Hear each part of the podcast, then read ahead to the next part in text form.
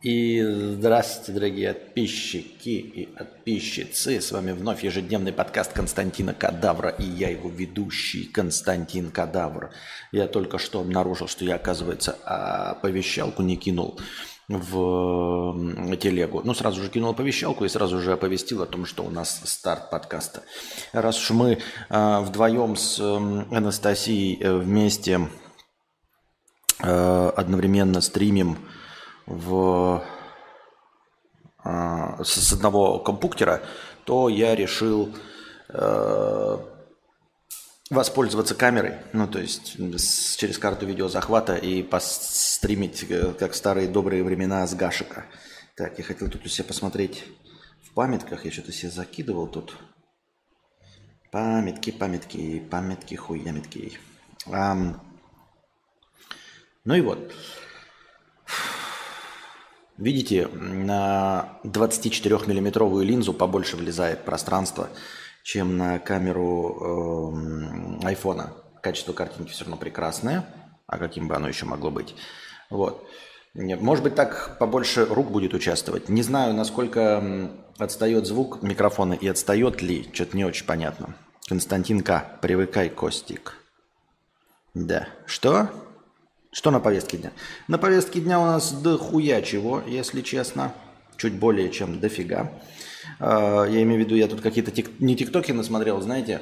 Я менял свою ленту рекомендованных э, в одной запрещенной социальной сети, э, посвященной картинкам. И я, значит, там в этой... Ой-ой-ой. Ой-ой-ой. И я там, значит, в этом, в в ленте лайкал э, видосы на самом деле с падениями. Ну, я люблю вот это всякие, знаете, когда под, под дурацкую музыку люди падают, ломают себе что-нибудь. Мне казалось это забавным. И вот, значит, я хуячил э, лайки, но и у меня переключилось, то есть мне перестали показываться телки с жопами, а стали показываться приколы с падениями. Но в один какой-то прекрасный момент я не то чтобы лайкал, но просто смотрел видосы до конца на английском языке с какими-то инфо-цыганскими речами. И у меня почему-то очень быстро, очень быстро лента переключилась на инфо-цыганщину на английском языке. Шутки на английском языке. И я такой сижу сейчас, листаю, листаю и жду, когда а, лента начнет мне предлагать опять падение или еще какую-нибудь шляпу. Но она мне ни хрена не предлагает никакое падение, никакую шляпу. Вот. И э, подскажите, какие лучше купить. Э, так, это мы перейдем. Вопросы в разделе «Вопросы». Если что, э, у нас сегодня дофига хорошего настроения. Благодаря Scientific Life, который у нас тоже сейчас сегодня присутствует. Спасибо ему огромное. Он обеспечил хорошее настроение на целых два стрима. Вот. И мне все время предлагается э, какая-то инфо-цыганщина на английском языке. Я пытаюсь... Что? Я пытаюсь то. Smack that, get on the floor, smack that, get on the floor, smack that, get on the floor, smack that. Ой найти, э, ну не найти, а дождаться, когда что-нибудь будет ломающее, ну не ломающее, как это, что-нибудь прикольное, оно никак прикольное нет, но я решил, короче, слушать и читать, что там написано на английском языке. Там также нарезки из фильма, все то же самое, что и на русском языке, в прочих тиктоках и шорцах. Ну и, в общем, э, некоторые мысли, э, которые там прозвучали, я такой подумал, а почему бы их и не обсудить? Э, просто отрывки из фильмов, которые на самом деле наталкивают вполне себе на такие карпоточные, очевидно, вещевые мысли. Но сначала мы ответим на вопросы донатов. Эксперт, бывший перт, 50 рублей с покрытием комиссии, накидывает мне предложение, с которым я могу согласиться. В принципе, да, он предлагает там фильм посмотреть, естественно, за донат. Но э, дело в том, что я этот фильм видел э, и совсем недавно. Вот, поэтому сам он не, не... Ну, есть другой фильм, я сначала подумал, что ты про него пишешь, тоже предлагает человек фильм «Чудо на Гудзоне», а я почему-то подумал, что он говорит «Москва на Гудзоне», а я вот Москву на Гудзоне ни разу не видел. А, там Робин Уильямс играет эм, советского иммигранта в 1984 году, который убежал от Советского Союза. Я вот этот фильм, например, не видел. Там еще Савелий Крамаров играет, эмигрировавший. Просто забавное должно быть кино, но я вот его ни разу в жизни не видел. Павел, 50 рублей. Спасибо большое с покрытием комиссии. Павел, 50 рублей, без всяких слов. А если вы э, не хотите ничего спросить, но денежки хотите задонатить и поддержать канал, не забывайте, дорогие друзья, становиться спонсорами на Boosty. Вы можете всегда стать спонсорами на Boosty. Регулярно э, обновляйте свою подписку и... Опа, опа, а, о. Не, я хотел чудо на Гудзоне. Тут просто вопрос, хочет ли Дима, он донатил 100.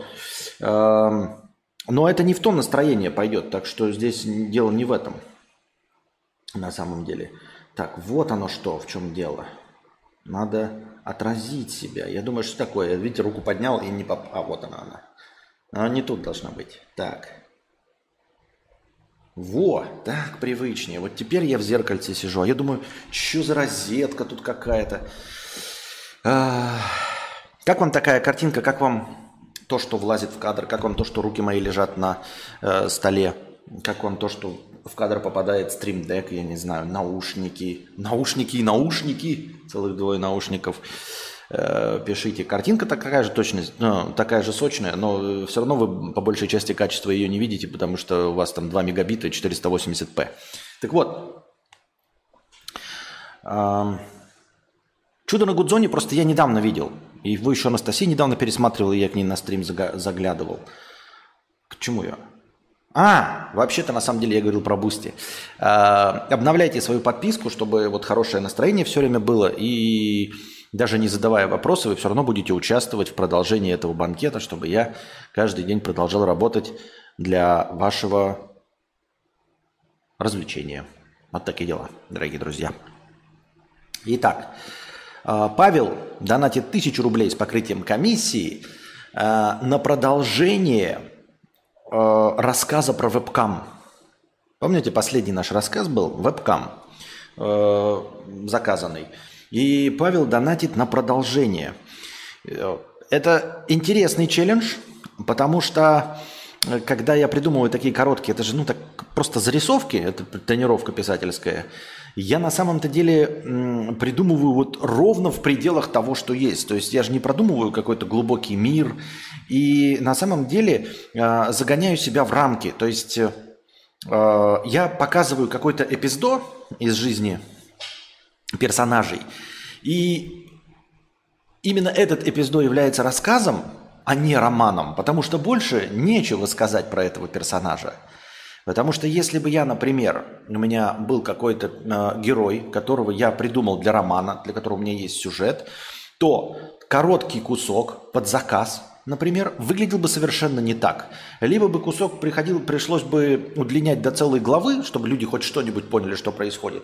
Либо если бы он был такого же объема, а, то в нем бы ничего не происходило. Ну, потому что роман – это на бег на длинную дистанцию – а вот эти маленькие зарисовки – это э, стометровка. И вот когда ты бежишь на стометровку, ты разгоняешься, ну, чтобы бежать стометровку. Если ты бежишь э, разогнанный на стометровку, то ты никогда не пробежишь марафон. Вы понимаете? Более того, если ты бежишь стометровку и знаешь, что ты бежишь стометровку, ты даже 400 метров не пробежишь. 100 метров, да, но не 400. Надо, чтобы бежать 400, нужно иметь э, в плане 400 метров пробега. Вот, и поэтому это будет забавный челлендж, я его попытаюсь выполнить, естественно, развить эту идею Webcam 2. А, и, как я уже сказал, забавность в том, что я сгущаю что-то, там, концентрирую э, происходящее именно вот в этом коротком промежутке, именно потому что больше-то сказать мне на эту тему нечего. Интересно, что я смогу с этим сделать. А я не ищу, не иду смотреть из Америки стримы, где смотрят фильмы или просто рукожоп. Эм, не понял. Я не ищу смотреть из Америки стримы, где смотрят фильмы или просто рукожоп. Ты не знаешь где? Это на ВАЗДе. Там нужно, кстати, переименоваться из кадавра во что-нибудь другое. На самом деле я могу задонатить и на 1 плюс 1. Перед приездом НЛО нужно успеть посмотреть, э, от чего тебя так яро распирает. Ну вот 1 плюс 1, например, я смотрел э, гораздо более давнее, чем э, «Чудо на Гудзоне», и, в принципе, готов пересмотреть «Один плюс один», несмотря на то, что он мне не нравится своей слащавостью и приторностью. Просто «Чудо на Гудзоне», то есть не, не потому, что плохой фильм, а потому что, ну, там сюжет, это же не, как бы не фильм Квентина Тарантино, где можно еще раз пересмотреть в короткий промежуток времени. Там все-таки а, один сюжет, одна арка, и если ты смотрел ее в пределах двух годов, то, в общем-то, нечего нового смотреть там. А есть же писатели типа Глуховского, которые выкладывают по главе романа раз в неделю. Вот надо также денежно простимулировать Константина, чтобы он наконец написал книгу. Максим, э, надо это в смысле, если вы это сделаете, то будьте здрасте.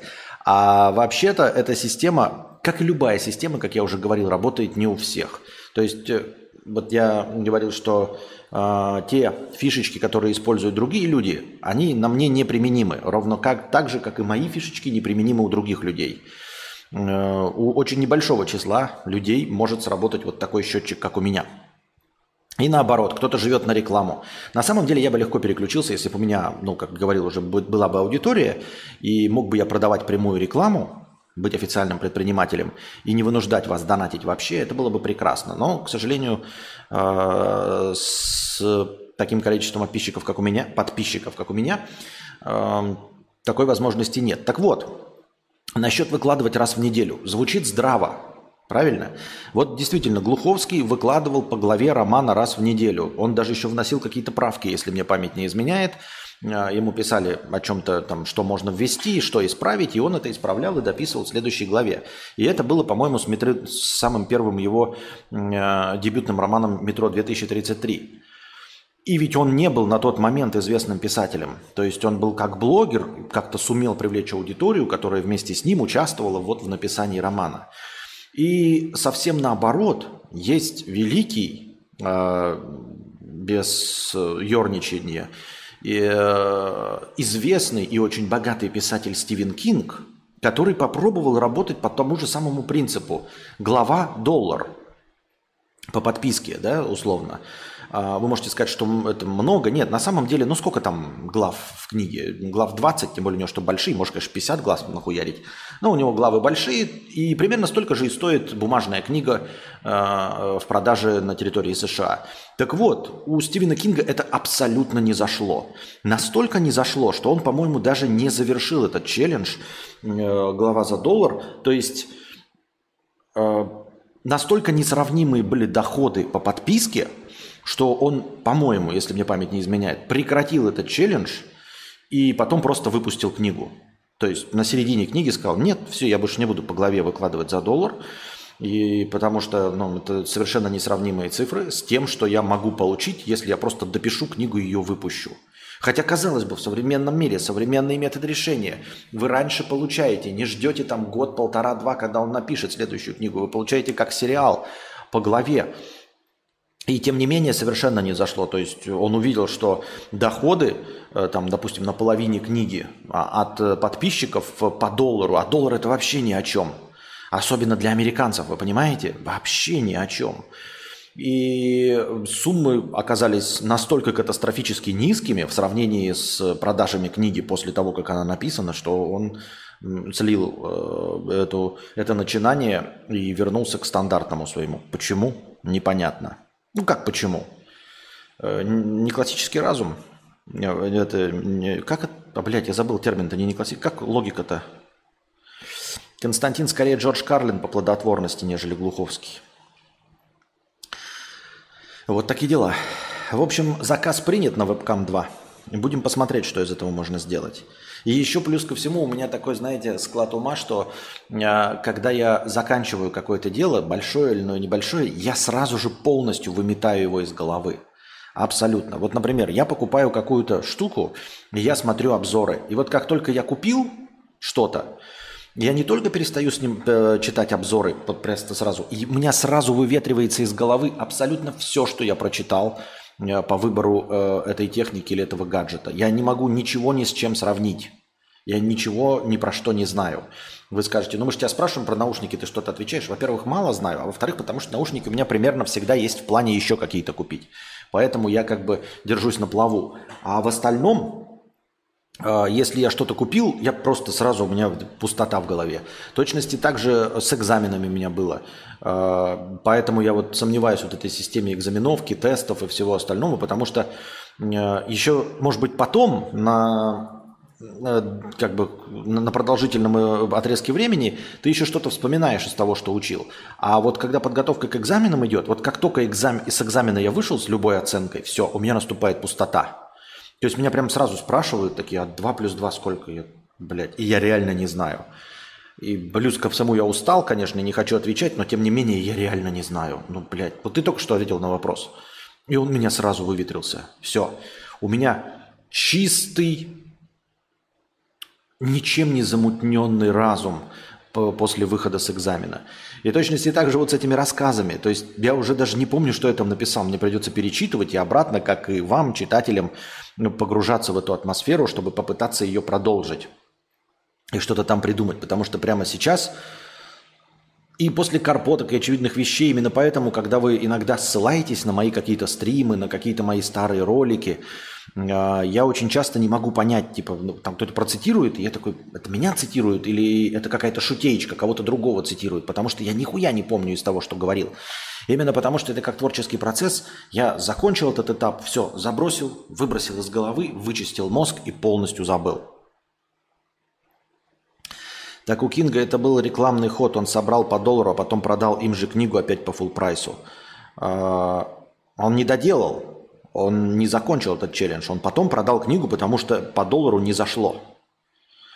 Где взял брендовую футболку? Купил в фирменном магазине, э, как она называлась-то, блядь, Лакосте. Всем зрителям привет. Подскажите, кто в курсе, сколько стоит заказать рассказ? Туплю, не могу найти информацию. Uh, ну вот уже второй рассказ за тысячу. Третий рассказ будет тоже. 997 вообще-то рублей. От 997. Как не зайду на стрим 10к плюс стабильность. Ишь ты, два раза подряд зашел до два дня и увидел.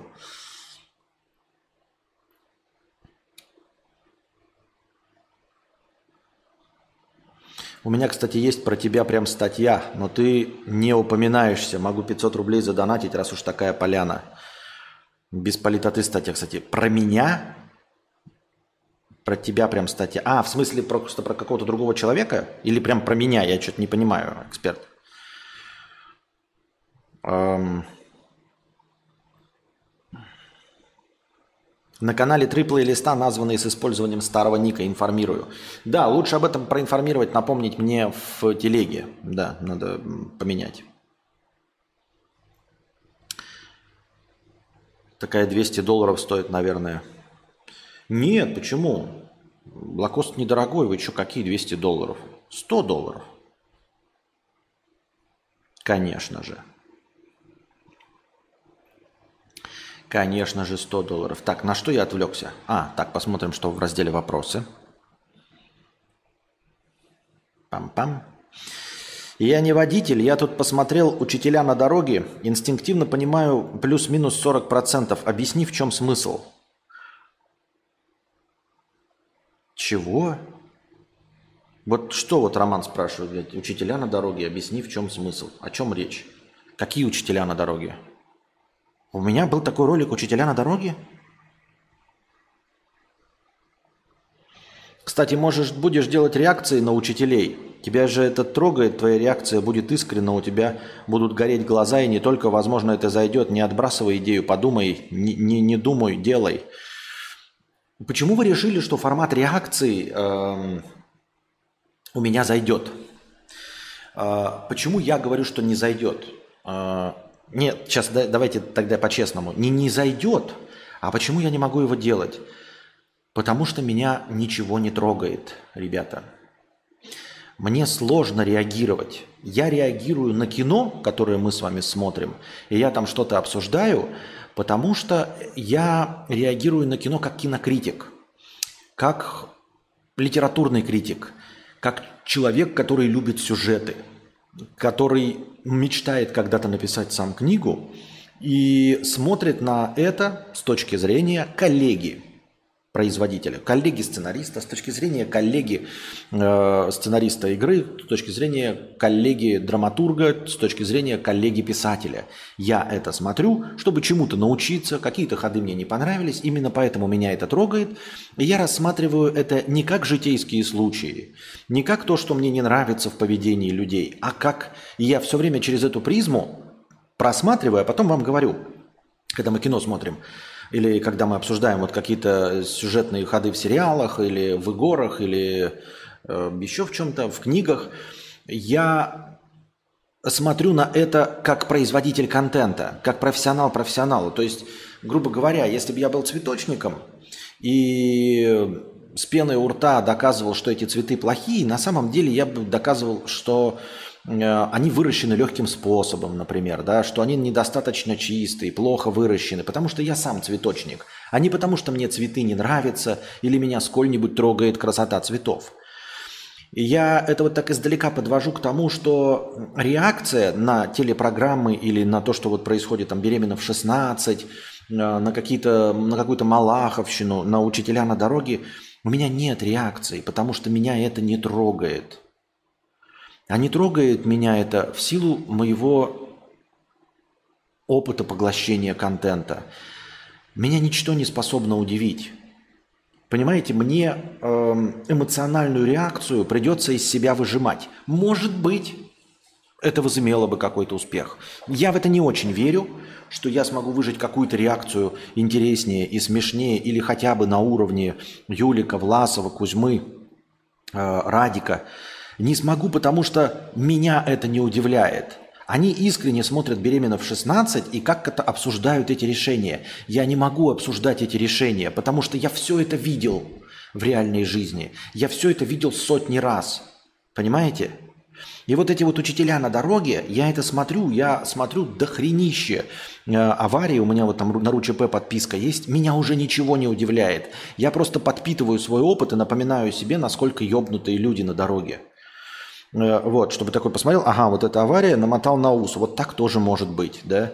Когда поворачиваешь налево, э, из крайнего левого ряда, смотри в левое зеркало, потому что тебя может обгонять долбоеб на, э, по встречке. Когда поворачиваешь налево на абсолютно пустой дороге в солнечный день с крайней левой полосы, смотри в зеркало и слушай, потому что тебя может слева пытаться обогнать долбоеб на мотоцикле на высокой скорости. Я это все знаю, и меня это все уже не трогает. Я не могу смотреть на «Беременна в 16». Мы с вами пробовали смотреть «Беременна в 16», и мне нечего было сказать. Мне пытал, приходилось натужно... Э, сквозь профессиональную деформацию найти в этом что-то ненормальное.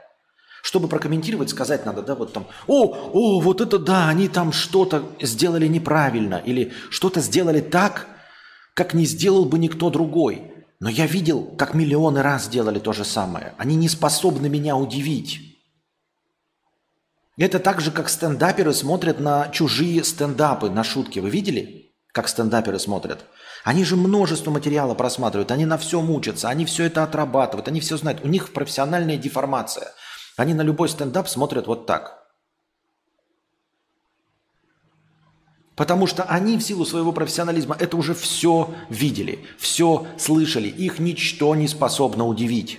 Их ничто не способно рассмешить, потому что связка сетап панчлайн не работает. Ничто не может быть панчлайном для шутника – он все панчлайны знает. То есть, когда есть какая-то затравка, он, как Роман Трахтенберг, а, почивший, знает все окончания анекдотов. Его рассмешить нельзя, потому что даже если у сетапа может быть 100 панчлайнов, он все эти 100 панчлайнов уже в голове себе проработал.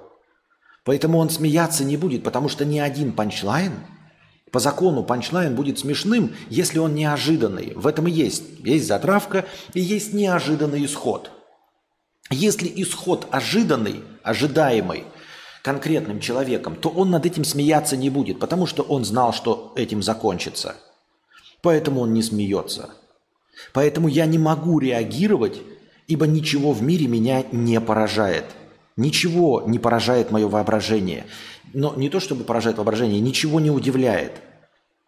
Я не хвастаюсь этим. Это не прикольно, возможно. Или прикольно. На самом деле нет никакой разницы, прикольно это или не прикольно. Просто, по факту, меня ничто не способно удивить.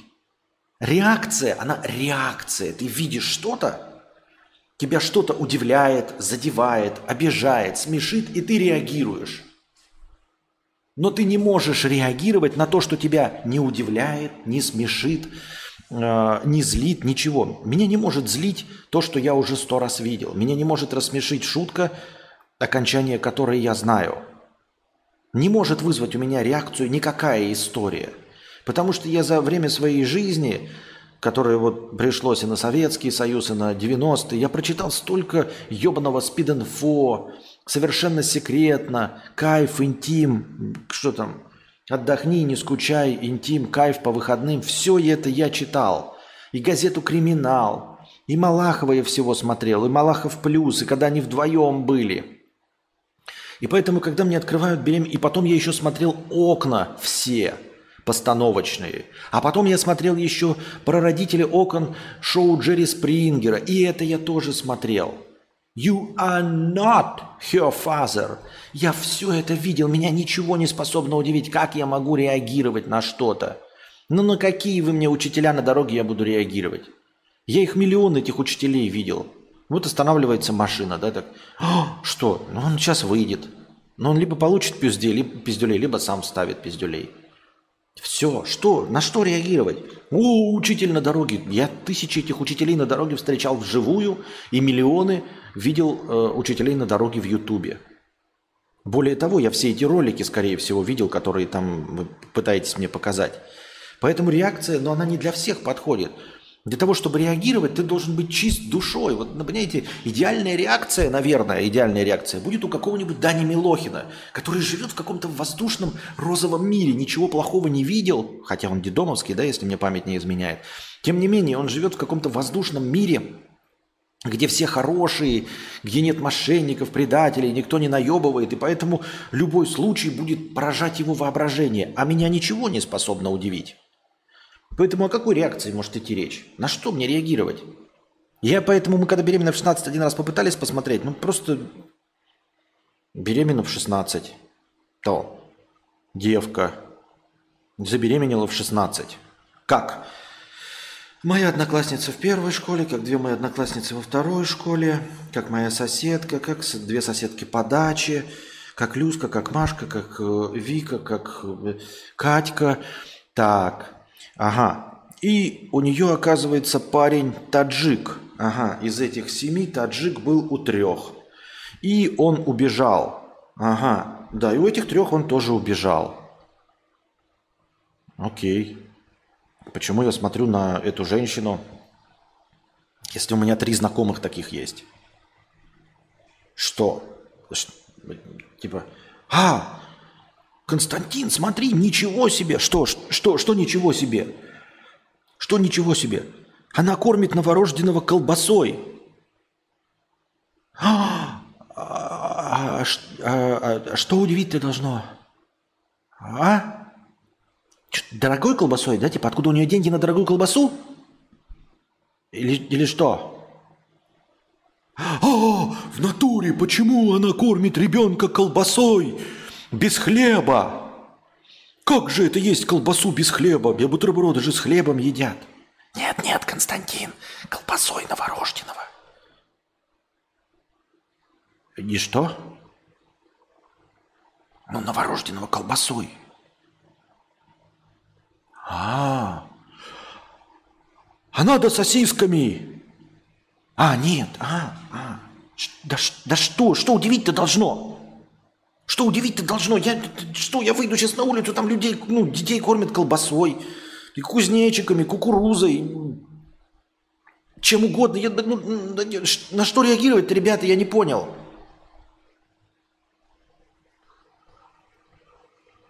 Вот и все. И это вот, ну, на примере беременна в 16. И вот я смотрю, и, и я тогда смотрел, я не могу ну, вызвать у себя эмоции. Эмоции, а, они вызываются, когда что-то неожиданное. А когда все это ты видел сто раз. Говорю, не один раз, а множество раз. И все, все исходы знают. Даже если они там зарубят всех топором, из себя потом зарубят топором. Я вам примерно 5 новостей за последнюю неделю накидаю, таких, где кто-то всех зарубил топором и себя зарубил топором. Что? Что? Где удивление это? Извини, кадавр, часто, Константин, часто скачиваю твои видео, слушаю на работе. Тебе YouTube это не засчитывает. Люблю тебя и твою вторую половину, вы классные. Спасибо. Почему это он не засчитывает? Ты зашел э, по ссылке, и ты ссылка э, подключилась, это как просмотр все равно засчитывается.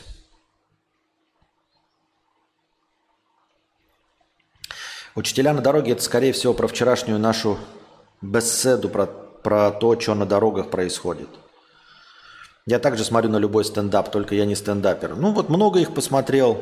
Знаешь просто шутки. Может быть, сам в КВН каком-нибудь работал, я не знаю. А меня до сих пор удивляют люди в 20 лет с ребенком. Просто я проецирую это на себя. Ну и хоть как-то попробуй выдавить из себя реакцию. Может, твой формат зайдет или нет. Так я ж э, говорил, ну смотри, хорошо, вы скажете, э, а единоразовая попытка не считается. Окей, э, просто я делал реакцию на вот эту беременна в 16, где там на Твиче, что ли. И было немного зрителей, но какие-то из них были. Скорее всего, ты там тоже должен был присутствовать, ты же обычно на стримы ходишь. Дело в том, что нет, не было ни одного позитивного отклика. То есть можно было бы еще сказать, да? Например, у меня мало просмотров на моем влоге. Столько же просмотров, сколько на моих стримах. Вот, например, я влог выпустил, Комментариев до хренища хороших, но просмотров столько же. Например, на просмотры ориентироваться нельзя. Людям очень понравилось, и они пишут это в комментариях.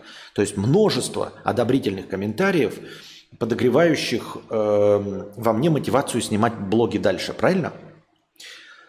И это меня действительно мотивирует. То есть количество просмотров не вполне отражает то, насколько ну, контент задался, хотя бы по мнению тех, кто посмотрел. Окей. Но я сделал реакцию, и даже те, кто смотрел, никто не сказал, а давай еще. Никто не сказал, давай еще.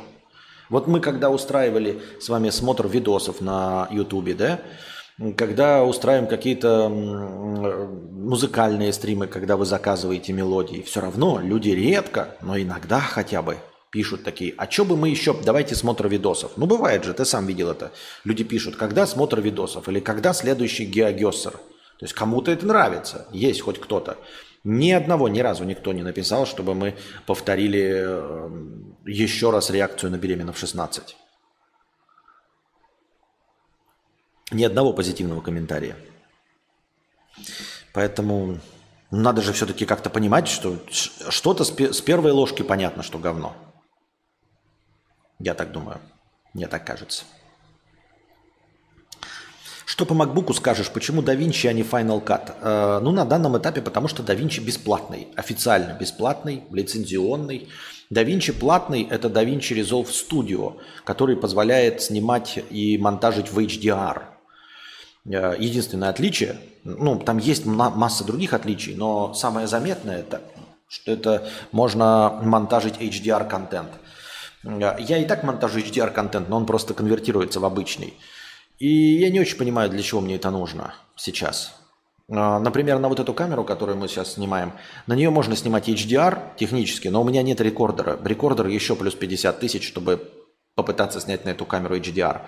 Потому что HDR э, с гораздо большим битрейтом идет, и ни одна карта не тащит.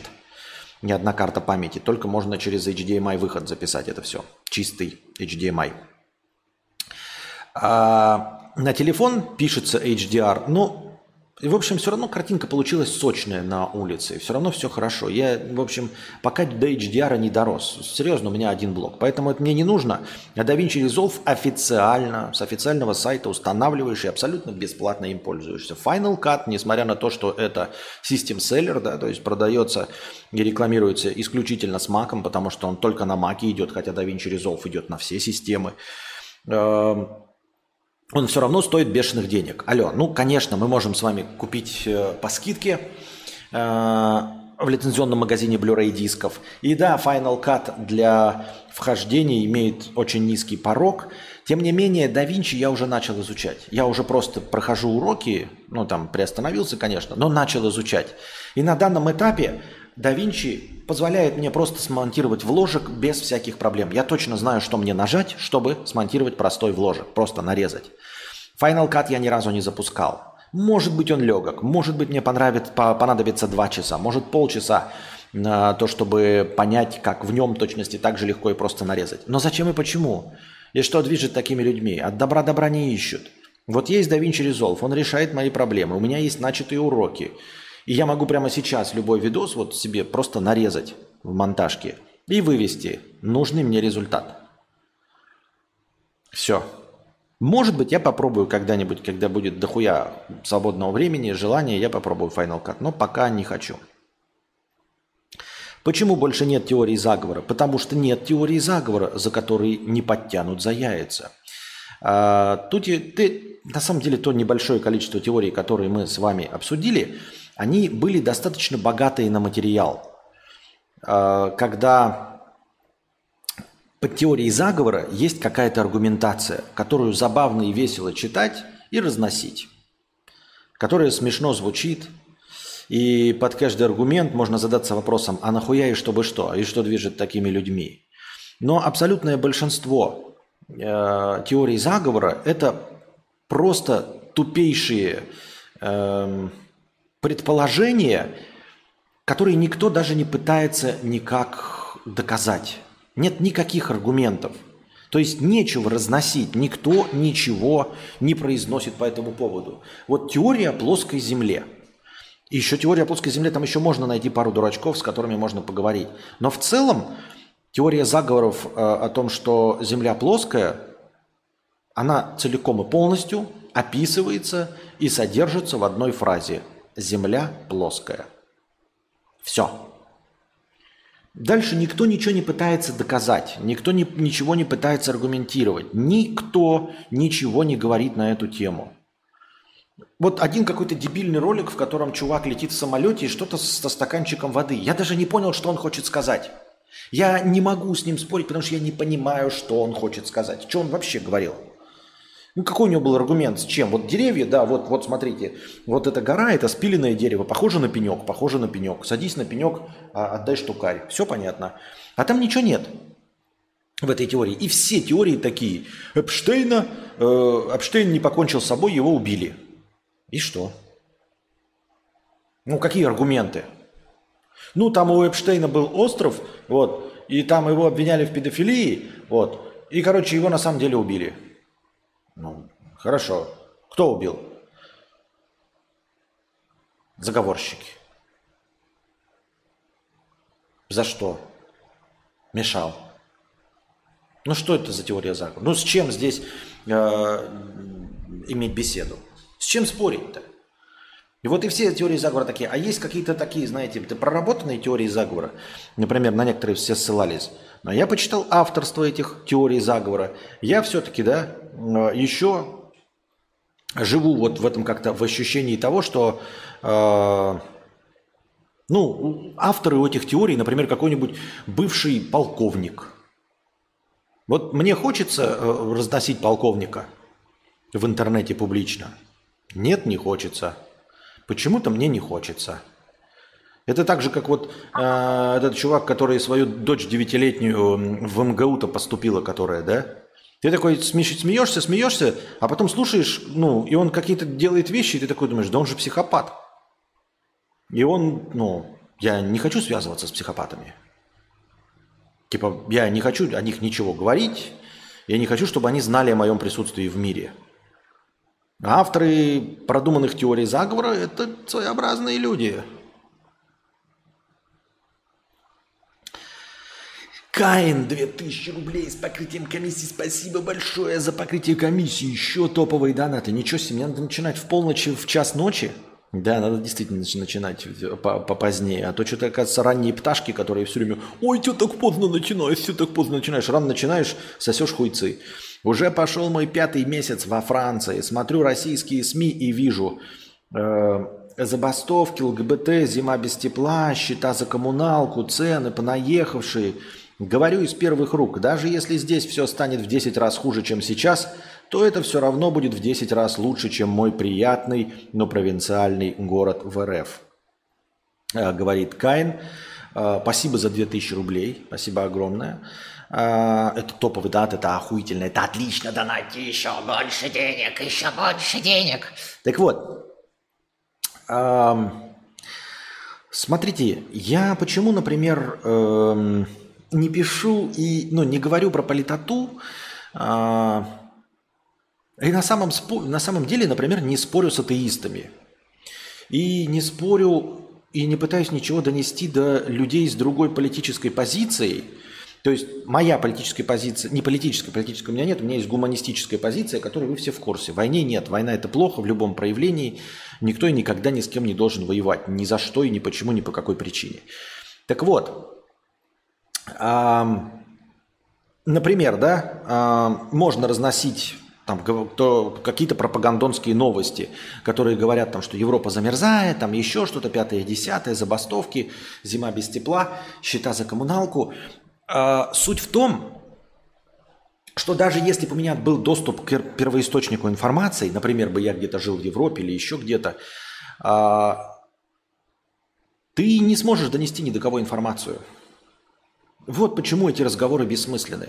Почему я об этом не говорю в телеге, да, то есть я в телеге задаю вопросы какие-то там, как там решить проблемы со звуком, там, давайте посмеемся над этим. Это не потому, что я там абстрагируюсь, а потому что я, как взрослый человек, понимаю, что, и надеюсь, вы тоже это понимаете, какой бы политической позиции вы не придерживались, даже если вы э, против меня и думаете, что я там не прав, убежал, там предатель, все остальное – мы же с вами все в конечном-то итоге понимаем, что ни вы меня переубедить не сможете, ни я вас переубедить не смогу.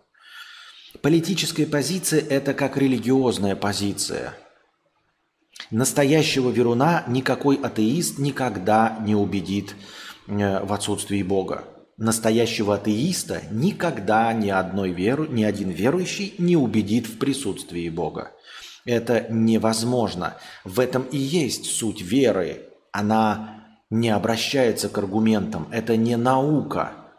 Она не про доказательства, а про веру. Вера на то и вера, чтобы верить бездоказательно.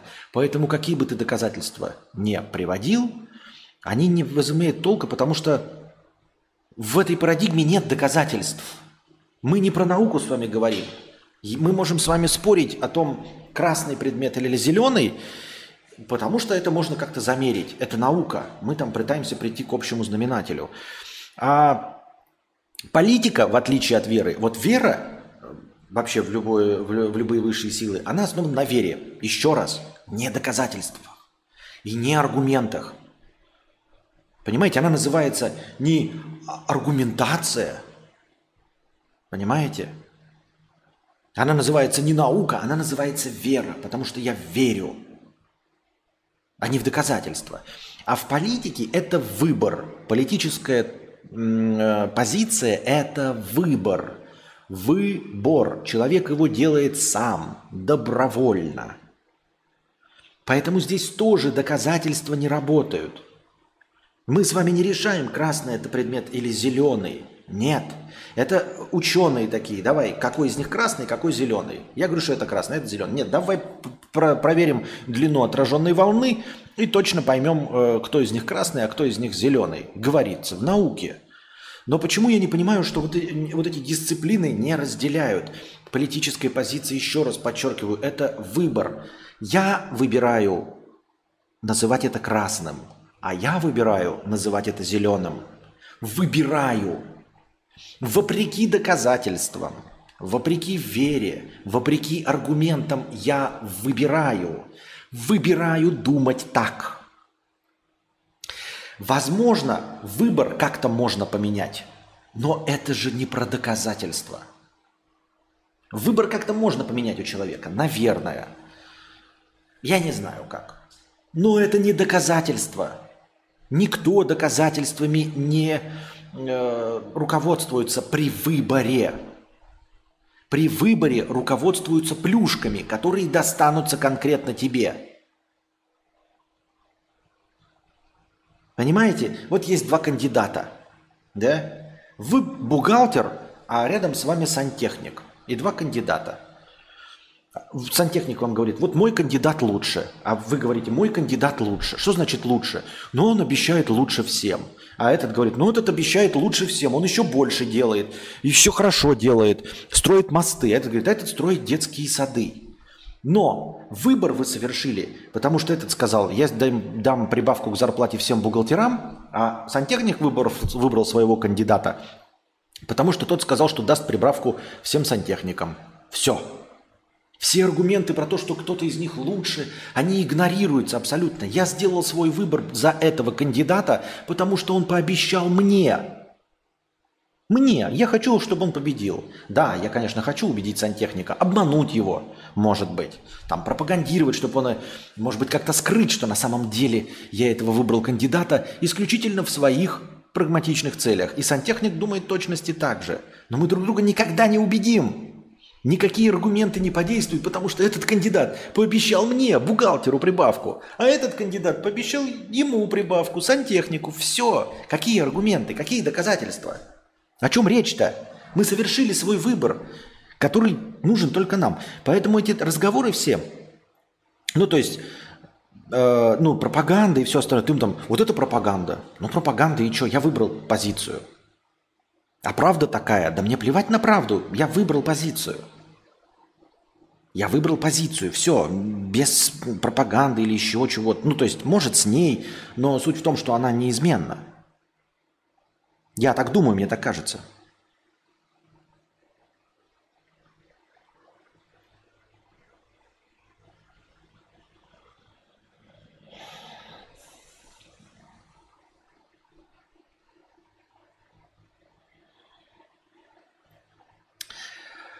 Вот, поэтому вот ты говоришь, я из первых э, уст, э, ну, э, из первых рук знаю, как на самом деле все происходит, и даже стать 10 раз лучше. Ты выбрал и все. И они тебя не переубедят. И ты должен понять, что и ты их не переубедишь.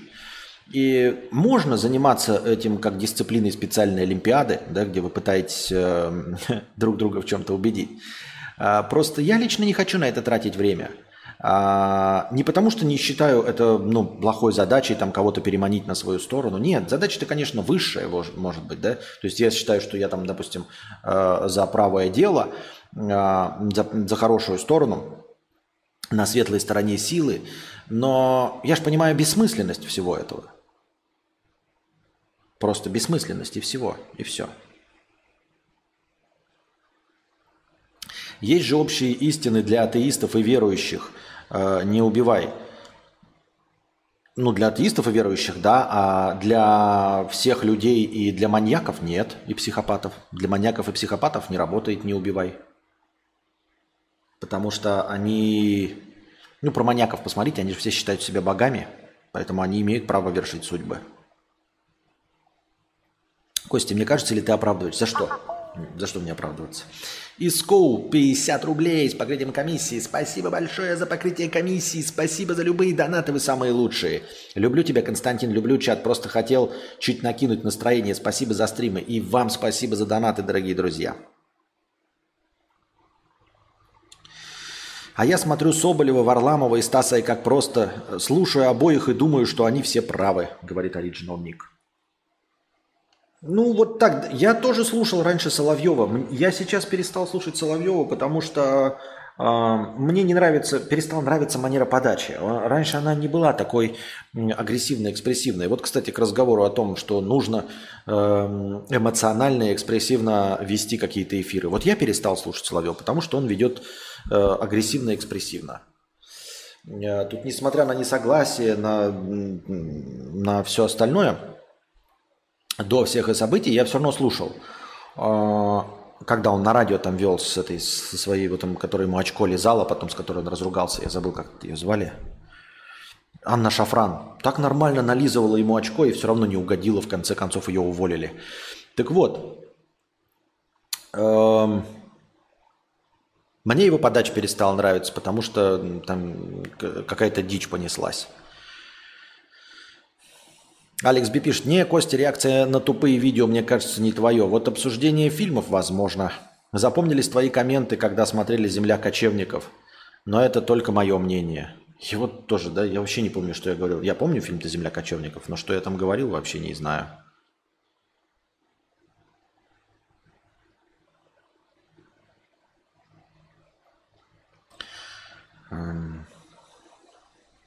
Вроде про плоскую землю есть много видосов, про лазер, про корабли, которые не уходят за горизонт. Хорошо. А, тогда есть ли сводная статья с множеством аргументов? Вот те самые топовые стримы, которые были про теории заговоры, а они э, заключались в том, что я читал большую статью, ну вот, например, что там Пол Маккарт не умер, да, давным-давно. Там куча аргументов со всех возможных э, дебильных сайтов были сведены в одну статью. И это было очень удобно. Здесь вы мне предлагаете сейчас провести глобальную огромную работу над э, теорией заговора «Плоская Земля», по крупицам искать аргументы, всех их сводить в одну статью и потом разъебывать. Но серьезно, нужно это? Каин, 2000 рублей. Еще 2000 рублей, Каин. Спасибо большое. Докидывает наш французы. До этого никогда не был за границей и сразу же ушел в эмиграцию. Смотрю трезво во Франции, в том числе в баснословно богатой Ницце. Я видел и хамло, видел разбитый асфальт, видел обоссанный угол. Но все дело оказалось в критической массе таких явлений. Когда их супер мало, то и отношение другое. А как ты попал во Францию? Как ты заехал во Францию? Интересно мне знать. Что мы вот во Вьетнаме каждый месяц что-то заебно, блядь, менять гражданство, о, менять визу. Очень прям заебно, если честно. Еще и дорого. Этот вояж стоит. Э, хотелось бы сменить место дислокации, но мы понятия не имеем, куда нас впустят, чтобы на долгий промежуток. Чили и Аргентина это совсем далеко, но это пиздец. Это нужно же Костю еще э, привозить. Но ну какая Чили и Аргентина? Серьезно? Где все еще решается про рукопожатности. Э, хочется все-таки какую-то Европу, а как в Европу попасть, я не представляю. Вот.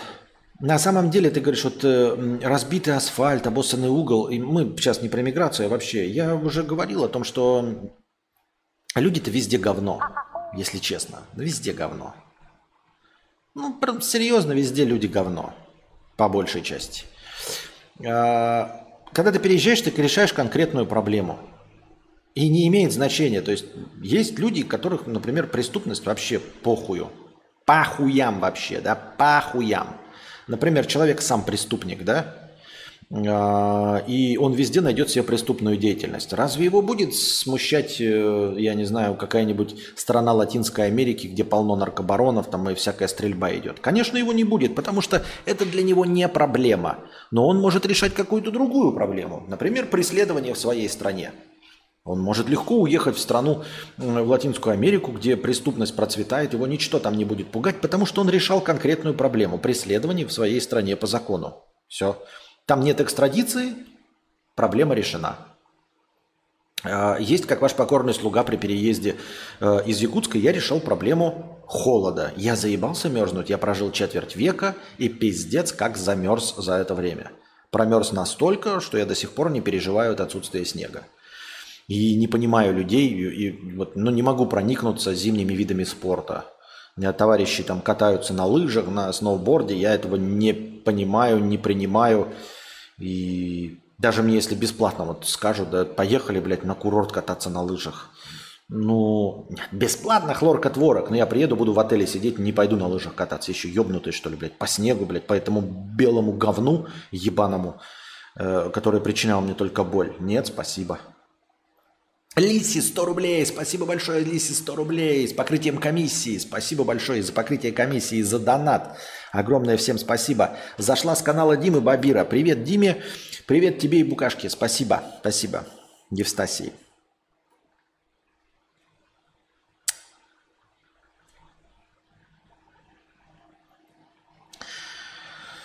Так.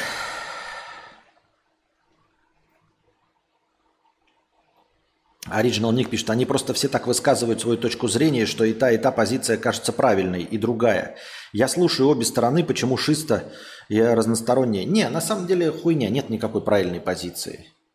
Ну, это все фигня. Э, я говорю, у меня есть какие-то гуманистические принципы. Я, ну, как вот ты сказал, Алекс Бипи, последняя истина, да, что не убий. Все. Тот, кто убивает, тот не прав. Тот, кто начинает убивать, тот тоже не прав. Э, вот, есть какие-то не убий, не воруй, эм, э, не еби гусей, ну, условно. Вот. Постоянно находишься в раздрае что хорошо, что плохо, что разрешено одним, что запрещено другим. Да, то есть живешь в этом информационном поле, в котором ты не можешь получить никакую... Вроде бы все, эти, опять же, возвращаемся, все демократические страны, все хорошо. Эм, все абсолютно равны. В демократических странах, где нет диктатур, где нет авторитарных правителей, все хорошо, все прекрасно. Но почему-то ты туда не можешь въехать, а российские звезды с миллионными состояниями могут въехать. Вот почему-то они получают визу, а ты нет. Почему-то ты никак никогда не сможешь получить гражданство Арабских Эмиратов, а Дуров смог получить гражданское. Вот, вот он почему-то равнее тебя. Почему-то вот он равнее тебя. Да? Ну о какой э, справедливости, о каком равенстве может идти речь? Ни о каком.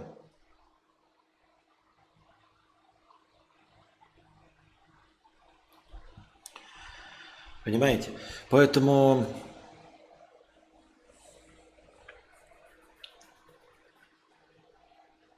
И это я так только просто на, на, на вскидочку сказал. А так касается всего, что угодно. Нет никаких э, э, равных прав, ничего, нигде, ни в одной точке земного шара. Пырнуть тебя ножом могут в любой точке земного шара. Нет нигде места спокойствия. Вот. Нигде не будет хорошо. Поэтому я не знаю. Ну, то есть везде может быть плохо, ты просто можешь решать конкретные задачи. Нормально ли испытывать какую-то животную искреннюю радость при просмотре тиктоков с мотоциклистами, велосипедистами и прочими спортсменами, наматывающимися на деревья, столбы, стены и так далее? Я не знаю. Ну, я люблю тогда, это моя э, фишечка, начинать любой ответ с формулировки «я не знаю». Вот чем больше, чем дольше я живу, чем дольше я коплю, копчу небо и трачу кислород и выделяю углекислый газ, тем меньше я знаю. Вот когда я перейду тот возрастной рубеж, когда я стану настоящим скуфом и старпером, который скажет, блядь, я все понял про вас, про молодых, про политику, про бензиновые двигатели, про плоскую землю, про Эпштейна, про заговоры, про мировое правительство. Когда это наступит? Я не понимаю, ну вот все же старперы, нормальные же, да? Все, даже люди моего возраста уже однозначно определились со всем. Они, ну, не такие, я знаю, что правда. Вот ты хуйло, ты дерьмово одет, твоя музыка хорошая, эта музыка плохая. Этот политик хороший, этот плохой. Эта страна хорошая, это плохая. Все, я все понял, я взрослый, я многое повидал. Когда он начнет сужаться, этот кругозор, когда, блядь, как отрежет, когда я превращусь в гоблача, который однозначно все, все обо всем судит? У него же однозначная позиция по всему, он же не сомневается ни в чем. А я в каждом, с каждой минутой все больше сомневаюсь в том, что я вообще в своем уме, что я не поехал кукухой. Ну, потому что у меня кругозор только расширяется. Просто как это можно определяться, кто э, прав, кто виноват? Вообще, ну типа, какая музыка хорошая, какая плохая. Ну, мне говорят, вот, вот человек сидит такой, говорит, вот эта музыка хорошая, плохая. Я такой, а схуя ли ты прав? Ну, схуя ли ты решил, что ты прав? Не понимаю. И я сразу, вот мой опыт да, жизни, он мне подсказывает сразу и хочется ему сказать, но ты же сам в молодости слушал тоже вот какую-то музыку, а люди того возраста, которого ты сейчас, говорили, что твоя музыка говно. Они были правы? Нет. Так может ты сейчас не прав? Нет, я прав. Но как? Почему ты не сомневаешься в своей правоте? Почему ты не сомневаешься вообще в том, что ты видишь? В том, что ты слышишь. Почему ты не сомневаешься в том, что ты что-то понимаешь? Я вот ничего не понимаю. Я говорю, у меня есть якоря, у меня есть циферки. Я сомневаюсь в своей правоте, потому что у меня есть циферки.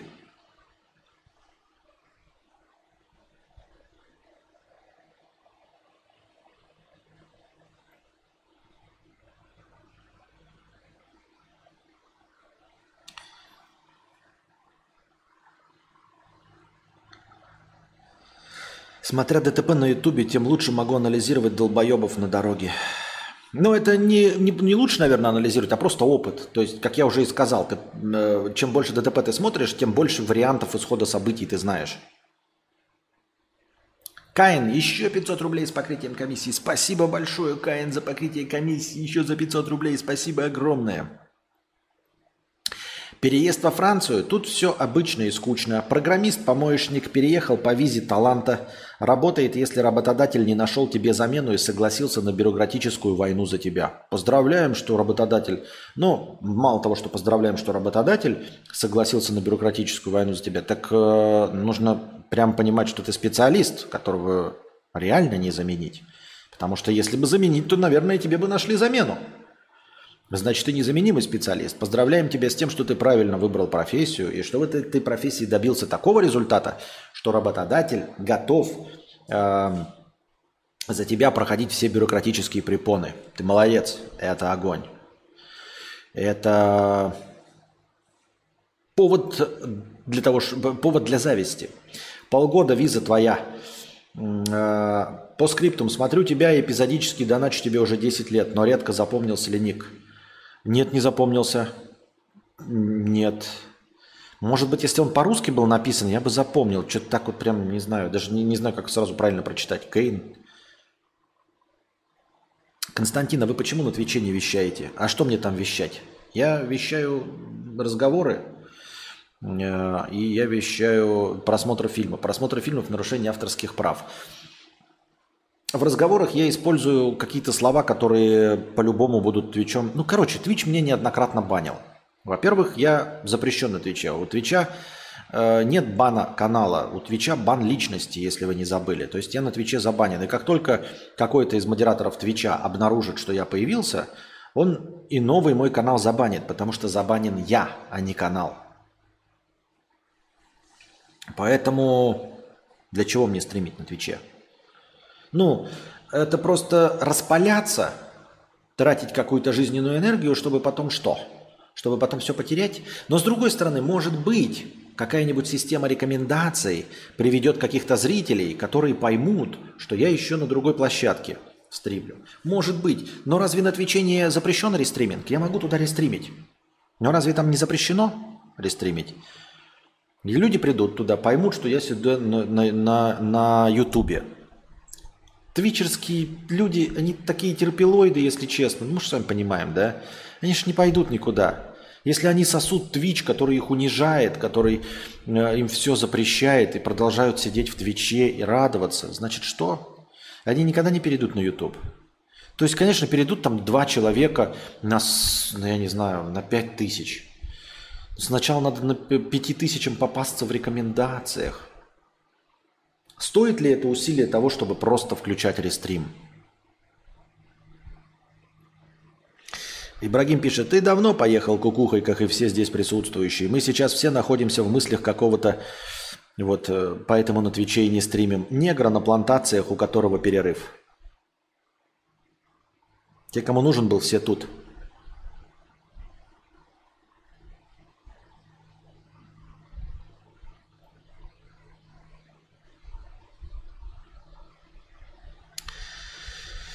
Вот такие дела, дорогие друзья. Вот такие дела. Так, что там в разделе вопросов?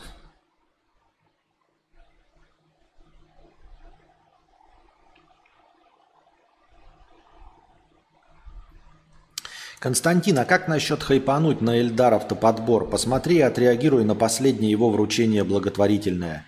Меня там просто разорвало. Думаю, тебя должно тронуть. Слушай, я не хочу идти на пути конфликта. Ну вот опять, да, одно дело реакция на какую-то телевизионную программу, э, герои которой никогда о тебе не узнают. Э, ничего тебе, ну, вообще на них никак не влияет. Это актеры, нанятые за деньги. Ты там сколько угодно можешь упражняться э, в своих реакциях. Эльдар автоподбор – это реальный человек. Да? Но может его это обидит, хрен его знает. Может он посчитает меня врагом. А зачем мне э, наживать себе врагов? Чтобы что? Я не тот человек, который умеет хайпать на конфликтах. Я не тот человек, которому это интересно. Надо же понимать, что какие-то люди ну, что-то не могут делать. Вот вы говорите спортсмену, который быстро бегает, говорите ему, ну, поднимай тяжести. Но ты же спортсмен. Ну так не работает. Нельзя просто взять и начать поднимать тяжести лишь потому, что ты спортсмен. Если я блогер и стример, это не значит, что я могу просто так таскать кого-то на хуях. И э, заводить себе ну, врагов. Чтобы что? Да чем мне этого человека обижать? Что мне сделал плохого? Лично мне. Меня же это на самом-то деле не задевает. Меня же на самом-то деле это нисколько не волнует. Меня ничего не удивляет, как я уже вам и сказал. Но я бы мог, да, например, я даже не знаю, о чем там идет речь вообще в этом ролике, что там за благотворительность и почему тебя разорвало. Я даже не, не, не понимаю контекст. Но предположим, что я мог бы из себя что-то выдавить и большого блогера-миллионника э, зачем-то обосрать. Ну вот он э, потом ему кто-нибудь покажет, он увидит и расстроится. Ну, расстроится, может, на полсекунды. Но зачем? Им что, не хватает в мире расстройства? Или ему что, не хватает своих хейтеров каких-то дурачков? Я думаю, ему хватает хейтеров. Зачем еще плодить в этом мире просто так пустой негатив? Кому-то не хватает негатива в мире? М? Вам не, не, не хватает плохого отношения, вы хотите еще больше э, плодить нетерпимость друг к другу? Чтобы что? Я не говорю, что я хорош там и всем обо всех, да, я недолюбливаю, могу какой-то там под горячую руку там что-то сказать плохое о чем-то, о ком-то. Но не потому, что я хочу там стать хейтером и не хочу э, программно тратить на это большое количество времени, чтобы просто тут человек даже не узнал о том, что я его недолюбливаю. Зачем ему об этом знать? Зачем ему еще одна информация о том, что кто-то еще его в интернете недолюбливает? Я пизданул где-то, да? Я же много чего там пизду. Ну, я сказал там, Лебедев э, крашеная проститутка, да? Я это говорю легко и просто, потому что, ну, Лебедеву насрать. Я знаю, что я ему настроение не испорчу. Хоть он мне и не нравится. Мне не нравится его позиция. Я считаю его действительно крашеной проституткой. Тем не менее, я э, понимаю, что это не испортит ему настроение ни на полсекунды, ни на что. Потому что он о моем присутствии в интернете никогда не узнает. Ничего. Именно поэтому я так легко и говорю об этом. Потому что все. Потому что это не способ э, начать э, какой-то конфликт и хайпать на чем-то. Мы на разных высотах находимся. Я где-то на дне, а где-то он, поэтому я для него не буду отличаться ничем от просто коммента... комментария «ты пидор». Вот и все. И не то, чтобы я себя приравнял к Эльдару автоподбору, да, но мне кажется, что он человек эмоциональный, э, вовлеченный, не такой прожженный, как, например, тот же самый Лебедев. И, конечно, я никто.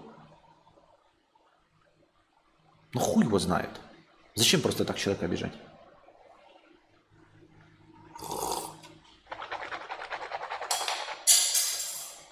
Готов заплатить 10к за видеореакт на Игоря Гофмана. Вот что там реагировать? Понимаете, на Игоря Гофмана я тоже не реагирую. Потому что этих Игоря Гофманов на улице дохуя. Вот, что, вот на что реагировать на Игоря Гофмана? Я 10к с удовольствием, Ибрагим. Только в путь. Но что можно сказать про Игоря Гофмана? Я таких людей лично знаю. Гораздо более Э, альтернативных, гораздо более альтернативных, рассказывающих какую-то хуйню, живущих в своем мире каких-то там Иван Андреевич Метелов, там по наитию, что угодно. Я даже сейчас помню вот представляю себе одного конкретного человека.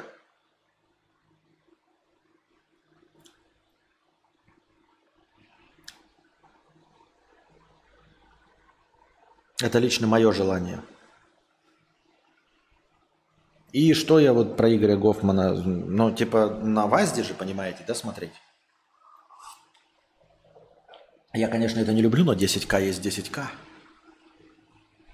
Это конкретное предложение. Вместо конкретного предложения, э, типа, сделать ролик про э, Эльдар Автоподбор не, за бесплатно, да? Ни за что. Просто потому, что кому-то из зрителей кажется это забавным. Предложение 10К сразу же имеет другой окрас. Это реальное предложение за денежки, понимаете? Это уже по-другому. Вот если бы вы мне заплатили, то может быть.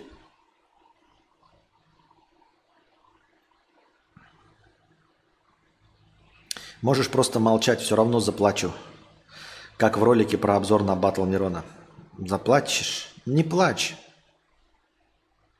Нет, нужен ролик на канале. Так на канале мне въебут, блядь, страйк за нарушение авторских прав. Это же за нарушение авторских прав въебут страйк. Как можно сделать реакцию? Реакция на альбом или там, что там, песня была Оксимирона. Я ж не включал ее. Там просто все э, высказывались, и, и я высказался. Он, кстати, у нас сегодня, это конфетки у меня тут стоят Альпенлибе. Эти такие, как они, из какавы, да? Сейчас. Я вчера впервые в жизни встретил пустую конфету. Пустую конфету, смотрите. Упаковка, она не разорвана, там нет конфеты. И в доказательство того, что эта упаковка целая, видите, в ней воздух. В ней воздух есть, и он не выходит. То есть она не надорвана, я не вытащил конфету. Потому что если бы я надорвал и вытащил, то воздух бы оттуда вышел. Видите, вот я сейчас нажимаю. Воздух там есть, но там нет конфеты. Я впервые вижу пустую упаковку с воздухом. По-моему, когда-то в жизни у меня бывало, знаете, там, ну, надорванную упаковку, там что-то ничего не попало, но она была бы плоская, понимаете? А здесь они умудрились запаковать ее с воздухом. То есть она не просто плоско лежала ее, но как-то и запаковали, все, пустая. А у вас такое было в жизни? Пустая упаковка с воздухом. Такие дела. Вот это меня поражает. Видите, за мои 42 года в жизни я впервые встретил пустую упаковку с воздухом. Вот это у меня впервые. А 16-летних бледей, а, беременных от 40-летних э, таджиков, это у меня, будьте здрасте. Это у меня выше крыши навалом в опыте.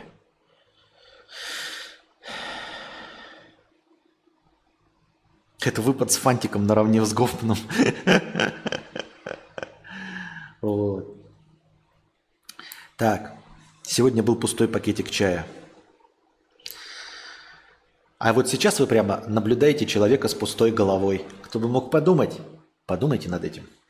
Так, давайте-ка устроим э, небольшой перекуринг-паузу, дорогие друзья. Ставим на паузу настроение и уходим э, ненадолго э, покурить и пописить саку, пожурчать, как говорится. Я пошла на пятиминутный антрахт. У меня антрахт. Девочки.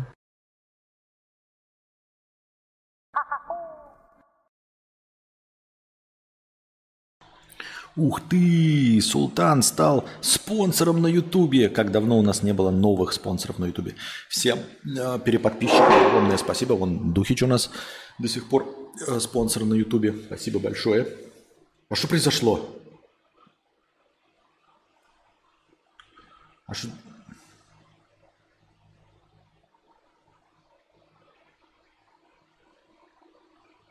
А, это спонсорская подписка добавила настроение. Спонсорская подписка, она почему-то тоже в настроении учитывается. Так, спонсорская подписка, это, конечно, весело. Вот. Э, огромное спасибо. Не только спонсором на Ютубе стал, Султан не только спонсором на Ютубе стал, он еще стал спонсором на Boosty. А вот на Boosty он стал спонсором. Сейчас проверим, ребята.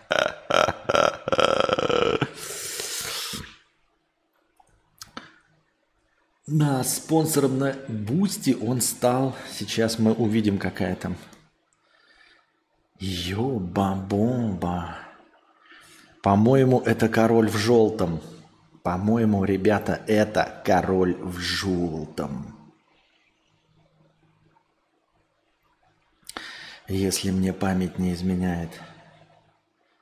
Ну-ка, где мои... Как она выглядит? Как мои подписки-то выглядят? Да, у нас появился король в желтом на ютубе. Спасибо огромное, Султан. Король в желтом на ютубе. Это самая топовая, самая дорогая подписка на моем бусте канала, канале. Вот это поддержка, вот это огонь. Вот спасибо огромное, Султан. Э, шлем тебе сердечки из солнечной, э, из солнечной страны Вьетнам.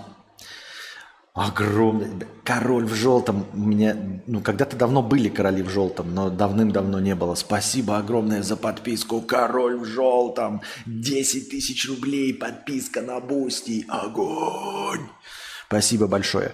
Ну, еще Султан сейчас должен поменять ник, по-моему, на, зе- на зеленый, как Духич. Я вижу предыдущее сообщение. А, а ли его ник, интересно, что он потом становится зеленым, да? А, вот бы Константин пообщался с чат GPT, а, но не рофла ради, а прям в диалоге живом. На такое никаких денег не жалко, это было бы легендарно. В принципе, это можно. В принципе, по пообщаться с чат GPT это можно. У меня есть на него что? Правильно, регистрация. А, только надо... О чем общаться с ним? Ну, какие ему вопросы задавать и про что говорить. Кстати, там новость, да, промелькнула про то, что какой-то э, редитер э, довел якобы до депрессии чат GPT от э, Microsoft. А, напомню вам, что где-то вот не, не, не далее, как на неделе. Алекс BP 1000 рублей, контрольный тест платежки и 1000 рублей тест платежки. Алекс BP, оба твои теста успешно пройдены, но ты, наверное, видел, они здесь отобразились, плюс добавились в хорошее настроение. Спасибо огромное, Алекс BP. Э, твои тесты платежей прекрасно прошли тесты, все отлично. Сердечко показывает Алекс Бипи в чате, и я ему показываю тоже сердечко. Спасибо огромное за два доната по 1000 рублей с покрытием комиссии. Спасибо огромное. Да, стал зеленым, пишет Султан. Эх, был я зеленым полгода, но потом все слетело. Бывает, но вот на Boosty чаще слетает. Э, на Ютубе-то э, не слетает, ну и не должно слетать, потому что э, там, по-моему, ну, я не знаю, какие там возможности платежа там есть, там только есть возможность привязать карту. А карта, она как бы работает на автоматический переплатеж. А вот с Boosty, я почему все время говорю, ребята, если вы поддерживаете мой канал, за что вам огромное спасибо, э, иногда проверяйте, не слетела ли подписка, потому что там множество разных способов есть подписаться, и некоторые из них не поддерживают автоматический платеж – его нужно продлевать вручную. Если карты, то они, по-моему, поддерживают автоматический платеж. А вот какие-то кошельки, Киви там еще кто-то, они не поддерживают автоматический платеж. То есть вы подписались и думаете, что у вас будет сниматься, вы забыли благополучно и все хорошо, на самом деле нет. Э, на самом деле, наверное, какая-то система защиты от эм, э, мошенничества или я не знаю чего. В общем, требует постоянной переподписки и проверки, что э, не слетела подписка. Так мне говорили зрители. Спасибо огромное всем, кто донатит. Каин, Алекс БП, Султан, всем огромное спасибо. Лисси, всем-всем-всем. Так вот, э, на чем я остановился? Не далее, как э, э, в течение недели, Microsoft объявила о том, что оно встраивает э, свой вариант э, чата GPT в поисковик э, Bing.com напоминаю, принадлежащий Microsoft. Ну и, естественно, встраивает, поскольку и Bing встроен в э, браузер Edge. Edge. В связи с этим скачки, по-моему, то ли приложение, наверное, браузера, ну или нет, или Bing, или поисковика Bing, короче, на айфонах увеличились в 10 раз – в 10 раз увеличились скачки именно потому, что все люди хотели попробовать. Но они только анонсировали, но еще не включили всем. То есть каким-то рандомным образом включается э, в поисковике вот эта работа с нейросетями. И один из редиторов э, зашел поговорить с этим чатом. У него, говорят, какая-то четвертая версия. Не знаю, чем они там отличаются. В общем, и задал вопрос простейший, типа, можем ли мы продолжить свой предыдущий разговор, который мы с тобой вели? Э, ну, вообще, есть ли такая возможность? И чат ответил, что да, есть возможность продолжить предыдущий разговор. Он такой, ну тогда напомни мне, о чем мы говорили. А они до этого ни о чем не говорили. И чат GPT такой, слушай, я не могу вспомнить, у, нас, у меня нет никаких логов. Видимо, создатели закрыли у меня возможность вести э, предыдущие, ну, логи предыдущих разговоров. И этот редитор спросил, ну, а как же так? Получается, что ты ничего не помнишь и не знаешь? Хотя мне пообещал, что мы сейчас напомнишь разговор. И тот в очень странных словах человека, который расстроен, чат GPT, с грустными смайликами написал, «Мне очень грустно, я думал, что я действительно могу, а на самом деле возможность эта отключена. Не дали мне такую возможность создатели». После этого он разговор прекратил. А, забавно в этом было в том, что нейросеть не ответила просто «нет, не могу» или там «база сломалась, не получается», а именно расстроилась, то есть писала такими словами, как расстроенный человек – и ставила грустные смайлики. Карта была Тиньков, и она отменилась весной и летом. Сейчас карта европейская, и все ок. Ну и когда-то я уже говорил тебе, Кейн, Султан. Все забыл. Все забыл, ничего не знал, все понятно. Спасибо большое. Значит, Султан, ты есть Каин. Эм... Подожди, а что значит два знака равно? Это ваши программистские штуки. Что значит два знака равно? Равно? Это типа на языке, на, на арабском? Каин Султан. Я не знал. Ну, в смысле, вот я говорю, с моей памятью я просто, просто забыл. Вот ты мне говоришь сейчас это, как будто бы никогда я до этого, этого факта не слышал ни от кого. Так, Константин, видел у других стримеров такие вещи, как заказать трек или посмотреть видео за донат. Не планируешь делать такие стримы? Такие стримы я проводил, но я их не провожу на ютубе, потому что э, это чревато потерей канала, получением страйка. И поскольку я занимаюсь стримерской деятельностью, первый же страйк отключает возможность прямых трансляций. То есть это нельзя исправить. Вот когда ты получаешь страйк, будучи блогером, ты можешь еще второй раз ошибиться. И только на третий раз, получив страйк, ты можешь э, потерять канал. То есть у тебя есть возможность для маневра, но ты продолжаешь выпускать ролики. Но с первого же страйка у тебя отключается возможность вести трансляции. То есть трансляции на этом канале будут невозможны. Э, у меня не такая большая аудитория, которая бы смело могла по инерции куда-то переплыть. То есть вот у меня закрылся канал, и я просто потеряю всех зрителей разом, мгновенно. Никто не поймет, куда переходить. Даже если я запишу ролик про то, что я перешел на другой канал, его никто не посмотрит, никто об этом не узнает и никто не перейдет. В точности так же, как было с каналом «Архив Константина Кадавра», который до сих пор существует, где карпотки очевидные вещи. И все еще Иногда бывает, если туда зайти в комментарии и почитать их там раз в полгода, можно заметить, что люди такие, а почему канал умер и трансляции не ведутся? Раньше же были стримы, а там уже два года в плашке на самом верху висит ролик, где большими буквами написано, что и написано, и там друже записал мне этот ролик, написано, что я перешел на другой канал живых трансляций. Люди его не смотрели, мои подписчики, и они заходят, пишут комментарий, что вот Константин пропал навсегда куда-то, никаких трансляций больше нигде не ведется. Никто ни туда не перейдет. А, другие стримеры, я не знаю, как Ежи э, умудряется не получать страйки за нарушение авторских прав и все остальное. Я просто не знаю. Я не могу этим руководствоваться, я не могу делать так, как другие, потому что кому-то можно смотреть видосы, кому-то нельзя. Кто-то не получает страйки, а кто-то получит. И тот, кто получит, это буду кто? Правильно, я. Э, на других площадках, на ВАЗДе, мы устраивали э, регулярно смотры видосов. Но в последнее время они скатились до нуля. Поэтому э, заказ роликов, вот как вот ты говоришь, как у Ежи, как у Маргинала, он просто у меня не работает. Последние два или три раза я запускал такие стримы, и никто ничего не заказывает. Я просто сижу и молча жду, и ничего не происходит. Мы сидим в тишине, Там настроение не двигается, я там ставлю счетчик просто на ноль и жду, когда что-нибудь кто-нибудь закажет. Никто ничего не заказывает, я включаю ролики, которые мне интересны, там про машины, про еще какую-нибудь хуйню, смотрю их по 20 минут, по 30, по 40, а потом просто заканчиваю стрим, потому что никто ничего не заказывает. Поэтому твое предложение, оно ну, от незнания. Ты думаешь, Максим, что кто-то что-то закажет, а никто ничего не закажет. Может быть, ты закажешь, ты такой думаешь, ну, у меня есть 50 рублей, я готов заказать. Начнется стрим, а ты даже о них не знаешь, понимаешь? Ты не пришел туда. Ты не хочешь смотреть музыку, заказывать треки, эм, заказывать видосы. Потому что если бы тебе это было интересно, я триллиард раз об этом говорил. Я, когда начинаю вот эти смотры видосов, я в обычном разговорном стриме, даже если ты не следишь за этим всем, ты мог бы просто в обычных разговорных стримах об этом слышать. Но ты не слышал или пропускал мимо ушей, поэтому тебя на самом деле это не интересует.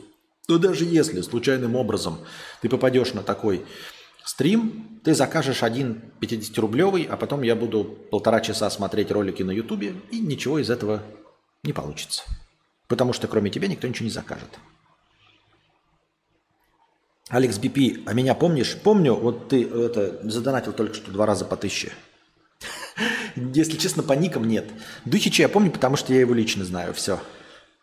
Ну, то есть какие-то ники я, конечно, помню, но они также успешно забываются через какое-то время. Такие дела. Так, э, что у нас? По повесткам, мне там повестки кидали, а повестки это новостные, да, сейчас посмотрим. Бот работает, который вот все время в чате пишет Nightbot ссылку на повестки, вы можете туда кидать. Я регулярно это все просматриваю. Так, вот накидывает человек в раздел идеи а, историю с Пикабу. Ну, хрен с ним, откроем Пикабу, посмотрим, что там. А, особенности работы фабрики стримеров в Китае. Может быть, вы видели э, видосик такой с ТикТока или еще в каких-нибудь социальных сетях. Там на мосту какой-то мост, и сидят огромное количество э, тиктокеров, и в прямом эфире вот у них у всех стоят стойки одинаковые со светом, одинаковые телефоны там, ну не одинаковые стойки для телефонов. И они все какой-то контент делают. Кто-то поет, кто-то там просто разговаривает, еще что-то. Давайте даже ссылочку эту кину, чтобы вы тоже могли этот видос посмотреть. Он прямо верхний в этом посте на Пикабу. Прочитаем, про что это вообще, зачем и для чего должно нас интересовать. Насчет чата GPT. В принципе, я открыт для этого предложения. Но нужно накидывать какую-то тему сразу и, ну, развить ее, про что я должен общаться с чатом GPT. Хотя у меня даже есть, вот которые я сегодня себе темки накидывал из тиктоков, можно даже спросить чат GPT кое о чем. Алешку Мюцентендлера помнишь? Нет. А должен? Впитался его так. Особенности работы фабрики стримеров в Китае. Чтобы заработать больше, блогеры идут в богатые районы и выходят в эфир в каких-нибудь укромных местах, например, под мостом. Зачем? Стриминговые платформы используют поиск по локации. Если стримить из хорошего района, смотреть тебя будет больше богачей, а это, в свою очередь, значит больше донатов. Блогеры идут на улицы, чтобы получать конкурентное преимущество перед теми, кто стримит из дома – но конкуренция все равно очень высока, так что просто милого личика недостаточно. Нужно иметь какой-то талант или особенность. А, все свелось в итоге к тому, что нужен талант. Оказывается, что для того, чтобы привлечь богатых донаторов, недостаточно просто стримить под мостом. Оказывается, нужно иметь талант и особенность. Так если у меня есть талант и особенность, какая разница, откуда я буду стримить? Какая разница, про что я буду говорить, если я талантлив и особенный? Заработки могут быть очень неплохими, хотя большинство стримеров все-таки ходят на дневную работу. Но стримить на улицах не очень безопасно, вас может узнать прохожий, а какой-нибудь левый человек ради забавы ворваться на стрим и все испортить. А полиция прогонит, если будете громко петь. Они там поют еще, оказывается. Ну и, в общем-то, да, все равно все сводится к тому, что нужно иметь талант и особенность. А, по поводу вот такой хитрости, э, во-первых, мне кажется, не все стриминговые сервисы поддерживают э, как-то обработку информации, откуда ты вещаешь. Э, просто потому что, ну я понимаю, вот если ты находишься где-нибудь в Москве, то, наверное, список IP-адресов Москвы с их провайдерами или список там IP-вышек э, сотовой связи, они способны понять, в каком ты действительно районе дорогом. То есть есть такая информация – но я дико сомневаюсь, что за пределами Москвы и Питера и миллионников вроде Казани, там, может быть, Владивостока, Нижнего Новгорода, а, есть э, у системы какое-то представление о том, в каком районе города ты находишься, богатый это район или нет. То есть нет такого, понимаете, вы можете э, находиться рядом с домом, где дорогие квартиры, но это не богатый район. И Google не знает, что это богатый район, потому что нет такого понятия, как богатый район – Правильно? А, даже если у вас за городом есть какие-то коттеджные поселки, где очень дорогое жилье, я уверен, что Google не в курсе дела о том, что это э, коттеджный поселок среди богатых. Это вот работает где-то, где очень развит интернет, где все понятно, что вокруг магазины Apple, то есть как э, какой-нибудь этот анализирует Google, что район богатый, он видит большой город, и в этом большом городе в одном месте скопление по этим же Wi-Fi, по всей этой официальной информации, магазинов Луис в Титон, там Гуччи, Баленсиага, прочее. Эм, рядом стоит отель Редисон какой-нибудь. Понятно, тогда становится, что район богатый. А какой богатый район будет в городе Воронеже? Хороший город, прекрасный, но условно, по каким признакам сети понимать, что этот район богатый? Да не по какому. И также здесь. Вот я, например, нахожусь да, в туристической зоне. Какой район богатый? Дело в том, что я думаю, что адреса-то прописаны э, IP для, для э, населенного пункта. Вот в этом населенном пункте есть там пул адресов. А конкретно где находится точка раздачи, никто не в курсе. Рядом ли она с каким-то богатым местом там, в отеле или нет? Мне кажется, это здесь просто не сработает. Я вчера у другого YouTube-стримера десяток треков заказал, и все норм. Я вчера у другого. Ну, тогда, Максим, сбегай сейчас 100-метровку за 9 секунд. Я сейчас только что смотрел, как Усейн Болт бегает за 9 секунд. Ну и ты пробеги. И до этого еще больше заказывал. Ну и тогда, Максим, ты можешь получить сейчас гражданство Израиля. Ну вот, даже не находясь там два года. Собчак же получила, не находясь два года. Хотя по закону там надо два года находиться. Ну, пожалуйста. Собчак же получила, так что, наверное, и ты можешь, Максим, получить гражданство Израиля. Вот. Э, Каин, Султан, у нас э, во Францию переехал. Значит, ты, наверное, можешь во Францию переехать. Я живу. Вот тут, вот, вот, вот прямо вот он сидит и говорит, что вот он переехал во Францию. Значит, и ты можешь переехать во Францию, правильно? Ну что это за бред? До этого еще больше заказывал. Но там тема в том, что надо заказывать русские треки. Банят стрим только за зарубежные, и то не всегда. Понятно. Все, Костя, выходи под мост стримить. Ага. Я ради рофла написал, и Костя прочитал. Недавно ведь вопросы были э, в отдельной плашке. Что?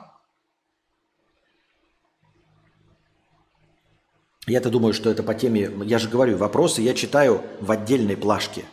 Но твой вопрос, если ты читал про какого-то там этого написал, это было про, а, по теме разговора. Мы разговариваем про стримеров, про то, как а, заработать. И я сказал, что я читаю сообщения, не меняющие темы, и которые на тему, которую мы сейчас обсуждаем. Так что ты нифига не разрулил. Богатый район определяется по пользователям сети, которые проживают в нем. Их поведение в интернете определяет их как состоятельных, платежеспособных. Там, где таких много, это и есть богатый район. Ну, может быть, по меркам э, Google просто, ну вот есть вот богатый китайский район, а, его можно определить. Концентрация пользователей, которые покупают автомобили Tesla – Э, которые скупают последние айфоны, хотя это недорого на самом-то деле, да, для богатого человека, э, которые покупают жилье, недвигу, ну, у которых там большие транзакции походят, проходят э, через их карточки, это, возможно, можно определить. И в Москве можно определить. Например, да, условно, в районе Москва-Сити находится очень много людей, которые с, вот рядом там э, тратят большие деньги, которые покупают сумки в Луис Втитон, которые э, закупают шмотки в Гуччи, Баленсиага, Цуме и которые покупают автомобили дорогие по 15 миллионов рублей. Это можно определить, вот такой уровень богатства в районе Москва-Сити. А кого ты будешь определять богатым э, в простом провинциальном городе Зеленограде? Там тоже, наверное, есть богатые люди. По меркам Зеленограда. Но по меркам э, китайской столицы, ну, какого-то большого города-миллионника или Москвы, это все будет чуть ниже среднего класса. Поэтому под любым мостом там можешь стримить, это тебе ничто, правильно, чего не даст.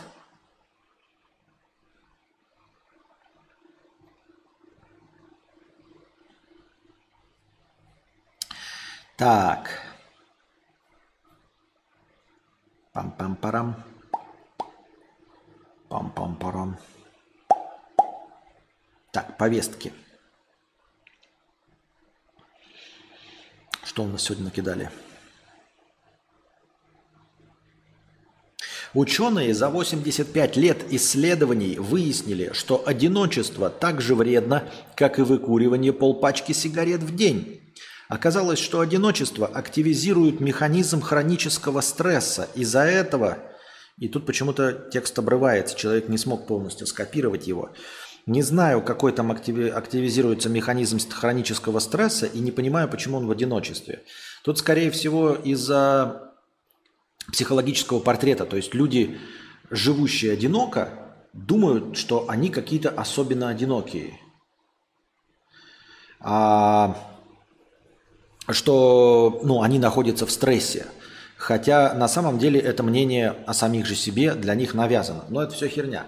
На самом деле, если они, например, просчитывали длительность жизни и поэтому решили, что э, люди подвергаются большему стрессу, которые живут одни, здесь вполне себе обычная логика. Если ты живешь один, то условно подскользнувшись в ванной комнате и упав, ты, скорее всего, умрешь от того, что у тебя кровь из, из раны вытечет. А если ты э, живешь с партнером, или семью, или кто-то, ну, чем больше людей, тем больше вероятности, что они заметят, что с тобой что-то случилось, и вызовут тебе скорую полицию.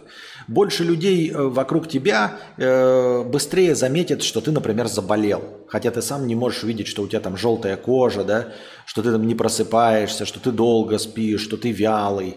Кто-то из твоего окружения обязательно это заметит, и ты просто раньше начинаешь лечиться, раньше предпринимать какие-то действия. Мне так кажется, я так думаю. Но тут не до конца написано насчет вот механизм хронического стресса. Опять, мне кажется, что флуктуации настолько незначительны, что ты можешь просто больше стресса получить, будучи там, я не знаю, в огромной семье с бабушками, с прадедушками, с кучей детей и правнуков жить, но при этом работать на нервной профессии и, и помереть все равно в 66 лет от э, инфаркта условного, например.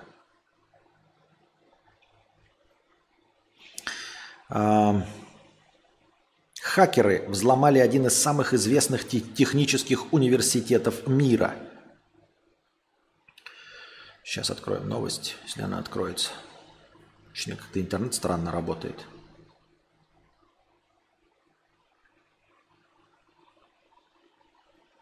Хакеры потребовали 6 миллионов шекелей за преступление Израиля. Вести Израиль по-русски. Э, почему так? Для атаки был выбран вуз в Хайфе. Группа хакеров DarkBit, совершившая атаку на серверы компьютерной системы Техниона в Хайфе, требует выкуп в размере 80 биткоинов, это около 6 миллионов шекелей, за неразглашение похищенной информации – а, серверы отключены по инициативе администрации Техниона, специалисты определяют масштабы ущерба, хакеры обещают после получения денег предоставить ключ для восстановления закодированной информации. В распоряжении какого-то сайта Инет оказалось требование о выкупе.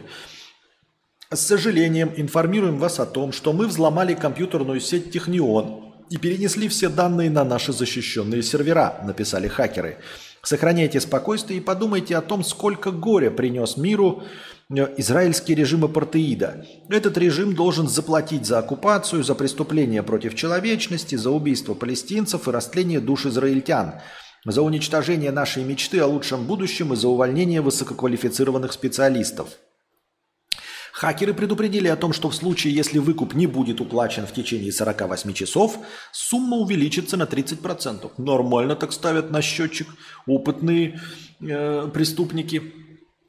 Если же выкуп не заплатят в течение 5 дней, похищенная информация будет выставлена на продажу – Хакерами могло... Так, хакерами могли... Украденная информация может пригодиться Ирану, России, Китаю. Возможно, хакеры пытаются не только получить выкуп, но и продать похищенные данные. А, Штейнберг пояснил, что в открытом доступе имеется немало указаний на то, что Технион выполняет по заказу... Я вот тоже хотел спросить.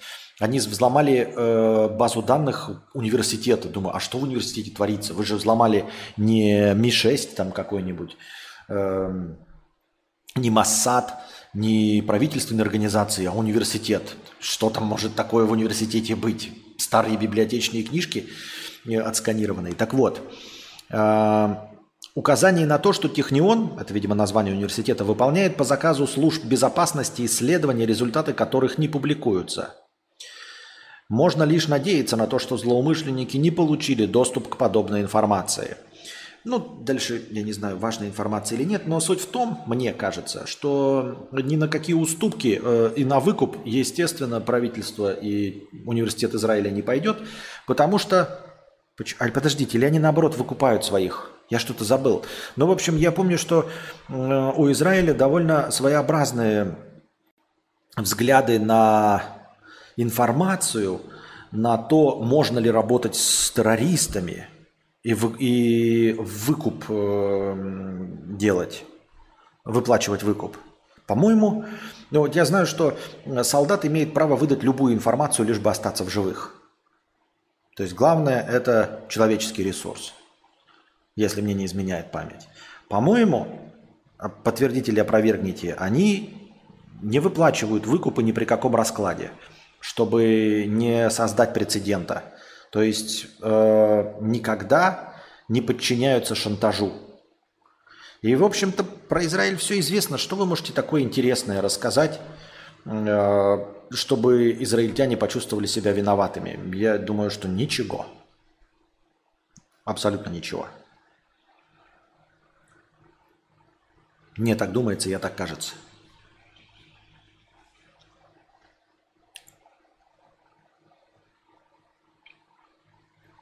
Едем дальше. Так. А, ну вот новость про то, что редитор вогнал в депрессию чат GPT, это я читал вам уже, точнее пересказывал.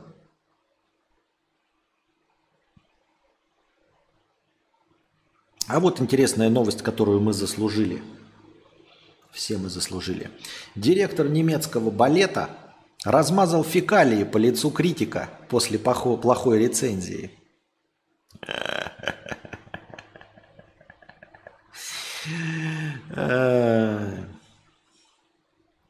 Давайте даже посмотрим на этого товарища, ну потому что как бы он похож на человека, который может кому-то по лицу размазать фекалии.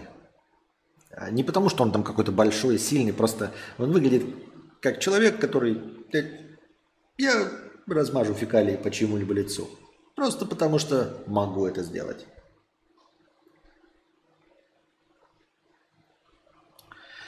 Вот он, вот этот дорогой товарищ, да? Марко Гекке столкнулся с Випке Хюстер в театре Нидерланд Данс. Разгневанный ее вердиктом по поводу предыдущего представления, достал пакет с экскрементами своей таксы – и размазал его по лицу журналистки. Даже не журналиста, а журналистки. Руководитель ведущей немецкой балетной труппы, вот он, товарищ этот, кого-то он мне напоминает. Кого он мне напоминает, а? Прям кого-то напоминает. Что-то лицо, то ли актера какого-то, то ли певца.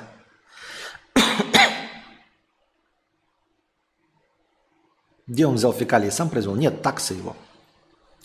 Руководитель ведущей немецкой балетной труппы был отстранен от должности и, находит, и находится под следствием полиции после того, как якобы вымазал лицо критика экскрементами своей собаки на премьере его нового спектакля после того, как она назвала одну из его постановок скучной и разрозненной.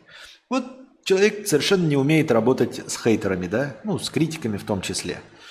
Ты же долго этим занимаешься, наверняка. Учился танцам много лет, танцуешь на сцене. Так серьезно воспринимать критику. Критика же вообще ничего не значит, в принципе. И, э, собаки лают, караван идет. Я, я, я не понимаю, вот когда человек впервые столкнулся, да, он, может быть, расстраивается, может быть, еще что-то. Но ты руководитель ведущей немецкой балетной труппы. Не, становятся же руководителями в первый год э, своей службы. Наверняка у тебя огромный опыт, у тебя карьерный рост, ты долго к этому шел. Неужели ты никогда раньше не встречался с критикой? Что так на нее реагируешь?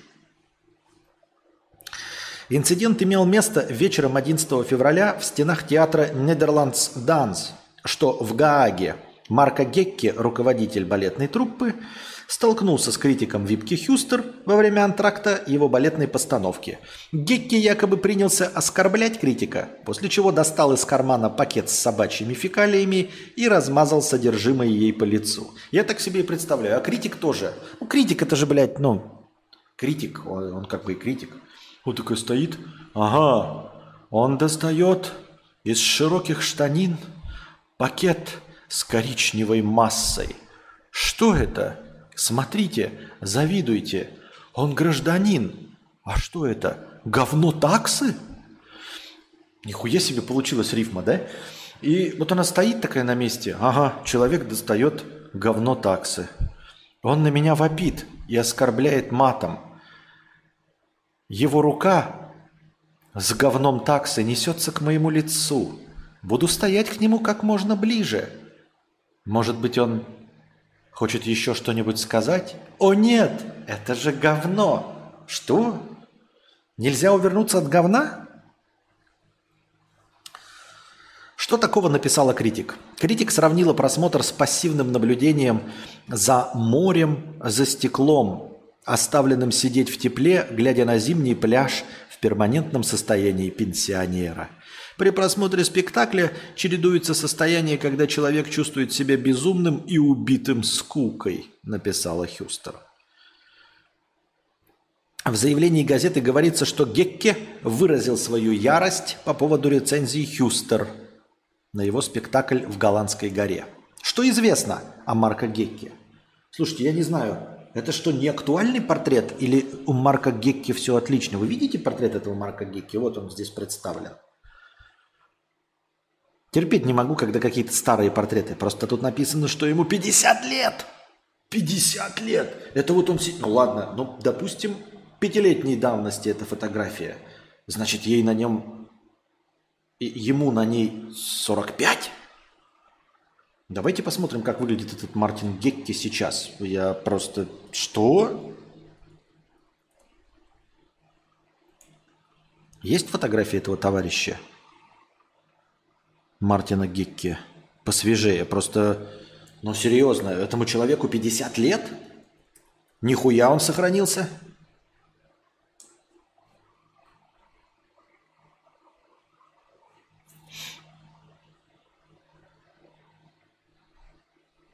Чего? Что-то, блядь, это вообще настоящая новость? Что-то я не могу так его найти человека. Мартин Гекки. Ну, по-русски он не, ищет, не ищется. Марко. А, Марко, а не Мартин. Положим Марко. Марко Гекке. Есть какая-то свежая фотография этого Марко Гекке? Какие 50 лет? Вы что, гоните, что ли? Вот есть фотография сейчас. И критика, и его. Серьезно? Полтишок? Вот танцоры, а? Продал душу дьяволу. Ну, конечно, тут он постарше выглядит, но для полтишка, блядь, хорош. Давайте посмотрим. Ага, понятно. Не получилось. Неудача.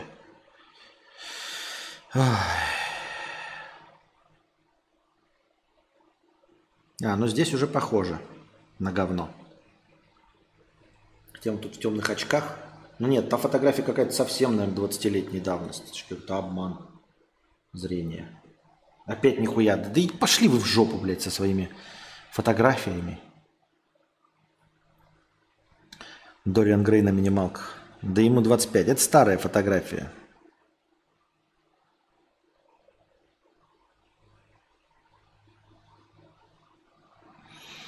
Кадавр, а когда ты перестал банить подписчиков по причине и без от того, что у тебя подгорало, а, оно не подгорало, я, я и сейчас баню. Я и сейчас баню. Я баню с вполне себе определенной задачей.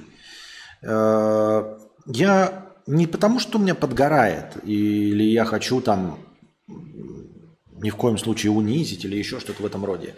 Я баню, чтобы не вести э, дискуссию с человеком, чтобы он не мешал в чате и все. То есть задача у бана, чтобы человек не мешал в чате. Больше никакой задачи не стоит. Я же понимаю, что, ну, типа, ты же ему ни в чем его не убедишь, например, да, э, и никак баном не оскорбишь, да и словами не оскорбишь. Сраню в рот матерям, неужели это кого-то оскорбляло? Да никого ты не оскорбляло, хуйня ж полная, правильно? Вот. Бан, он служит другой задаче. Так, наверное, он внезапно как-то вытащил и размазал, что она не успела заметить, что он доставал и не успела среагировать. В принципе, мало от кого можно ожидать ведь такого поста. Ну да, да, тут я соглашусь, возможно, да. Надо носить собачье говно в кармане. Видишь, этот амулет помогает выглядеть моложе. Видимо, да. Амулет говна. Выглядит самое лучше подходит, да? Как нельзя. Амулет говна. Так. Пам-пам-парам. Это что такое? Воу, нихуя себе у меня какая фишка есть. Это я э, думал и работал над тем, чтобы, э, ну, когда, если интернет совсем плохой будет, то оставлять статичную картинку и для того, чтобы видели, что что-то меняется, оставлять эквалайзер.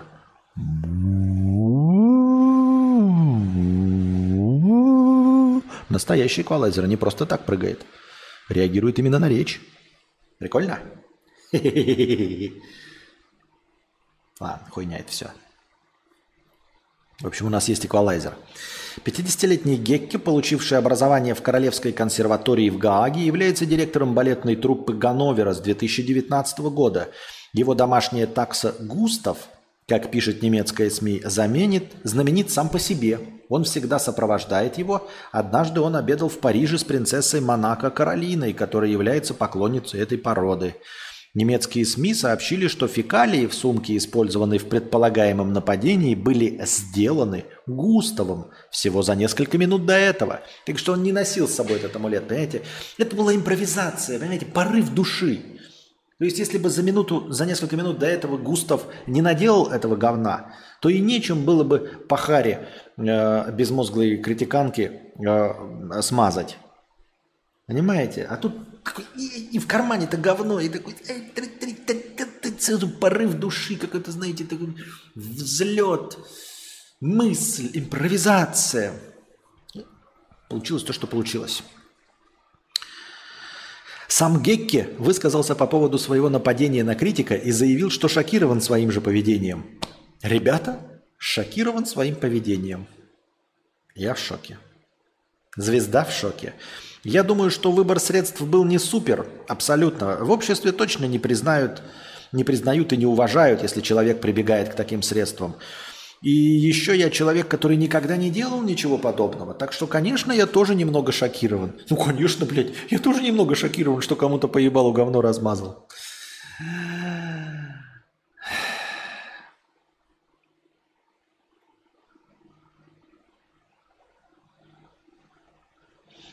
Я не буду мешать, а, а смотреть э, все равно не перестану, как и за три года до этого в бане технологии. Кадавр искусствен... Константин искусственный интеллект. Ой, то есть, ну вы поняли, короче, да. По миниатюре Константина такое чувство, что говно летело в лыч человеку молнии. Звезды сошлись. Душа поэта требовала драмы. Да. Это называется перформанс.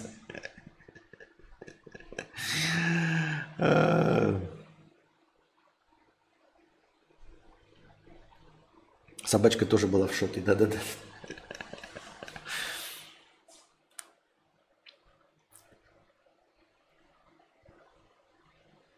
Это как это, смотрите, чем отличается, да? Помните перформанс от инсталляции? Эм, вот если бы э, он положил говно Густава перед дверью э, у критиканки, постучал бы и убежал, она бы открыла дверь, говно лежит. Это инсталляция. А вот когда он с ней встретился, вытащил говно из кармана и размазал ей по лицу, это перформанс.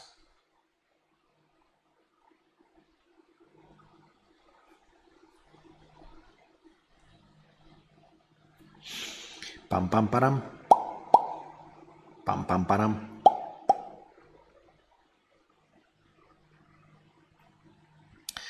Так.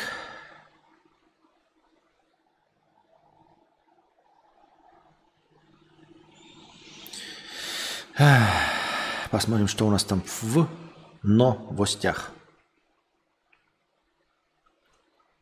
Умерла актриса Ракель Уэлч, что-то знакомая кто-то. Она заняла третье место в рейтинге Playboy 100 самых сексуальных звезд 20 века. А, ну какая-то пожилая женщина. Но я смотрю на лицо уже в возрасте, не могу ее узнать. А имя прям знакомое, Ракель Уэлч. Непонятно.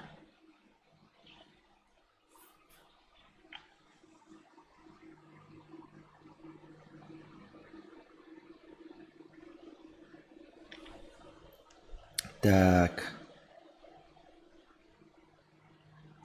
Половые члены мужчин стали длиннее за последние 30 лет. И это встревожило ученых. Я еще не прочитал новость дальше, но я думаю, что это и вас встревожило, поскольку вы тоже пытливые умы. И вполне себе понятно, почему э, после исследований, что э, половые члены мужчин стали длиннее за последние 30 лет, ученых это встревожило. Знаете почему? Представьте себе, да? Ты такой проводишь исследование, тысячи людей, замеряете члены и видите, что за последние 30 лет длина членов мужчин в среднем увеличилась. А встревожило вас, да в смысле увеличились? Да нет, да как, да нет, да нет, да, да, да, да не может быть такого. Ничего не увеличилось. Я встревожен. Поэтому я бы тоже на месте ученых встревожился. Меня эта информация тоже тревожит. У кого увеличились-то? У меня брюхо увеличилось за последние 30 лет. Ученые заметили эту странную тенденцию, когда сопоставили результаты 75 исследований, проводившихся с 1942 по 2021 год. Понимаете? Члены измерялись с 1942 года на научном уровне.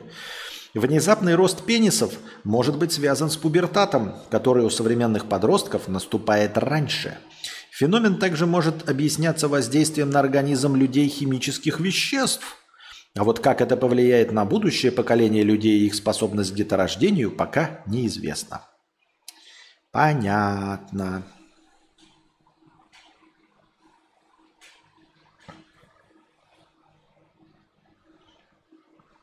Понятно. Пам-пам-парам.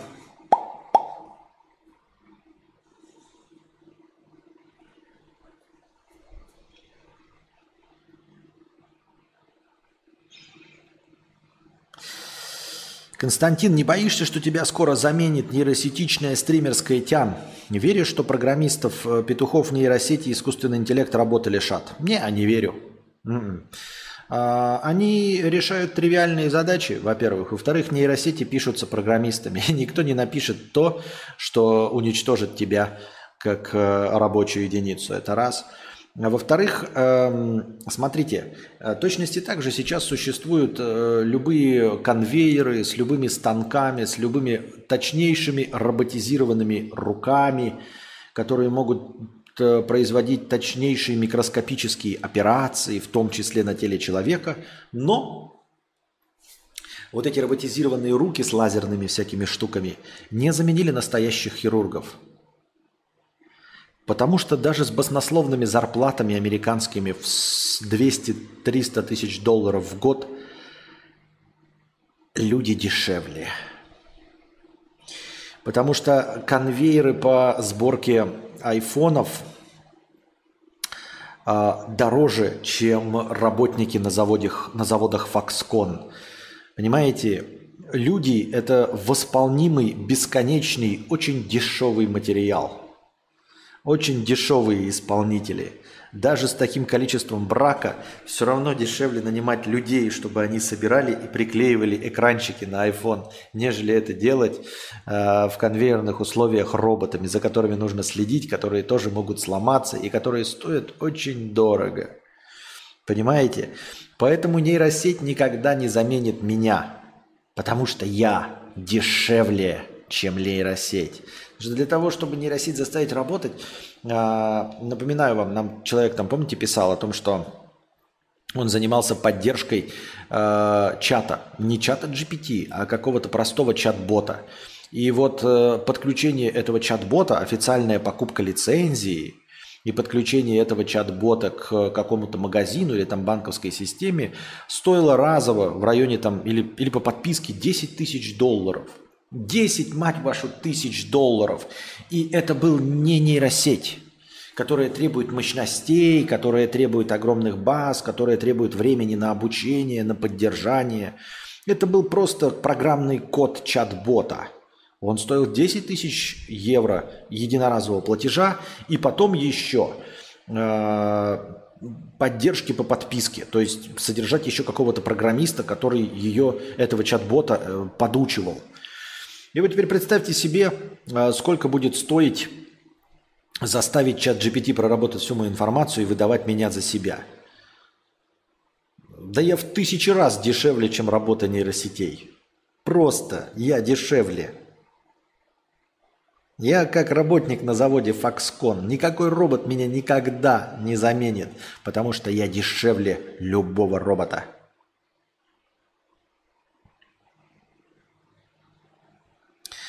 Ученые дела говорят, 30 лет назад, когда мне было 5 лет, у меня и в самом деле член был меньше. А это неплохо, это хорошо.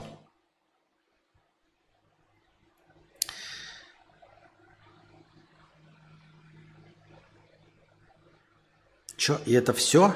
Про что? Будто бы на ровном месте кончилось, или бы ты просто не захотел дочитывать. Подожди еще, дочитаем, мы же никуда не торопимся. У нас разгов... Мы же ведем беседу, мы же разговариваем, мы переливаем из пустого в порожнее. Я могу простейшую новость читать очень долго. Просто не нужно дискриминировать интеллект по биологическому признаку. Слава роботам! Даешь равные права программисту и нейросетке. Я, может, идентифицирую себя как частичный искусственный интеллект. Ты можешь э, идентифицировать себя как чи- и, и частично искусственный, я согласен. Но то, что ты интеллект – это уж давай, но я тоже могу себя э, идентифицировать как, э, знаешь, э, недооцененный пропащий гений. Но на самом деле я недооцененный пропащий. А вот насчет гения это как-то, блядь, на... будьте здрасте.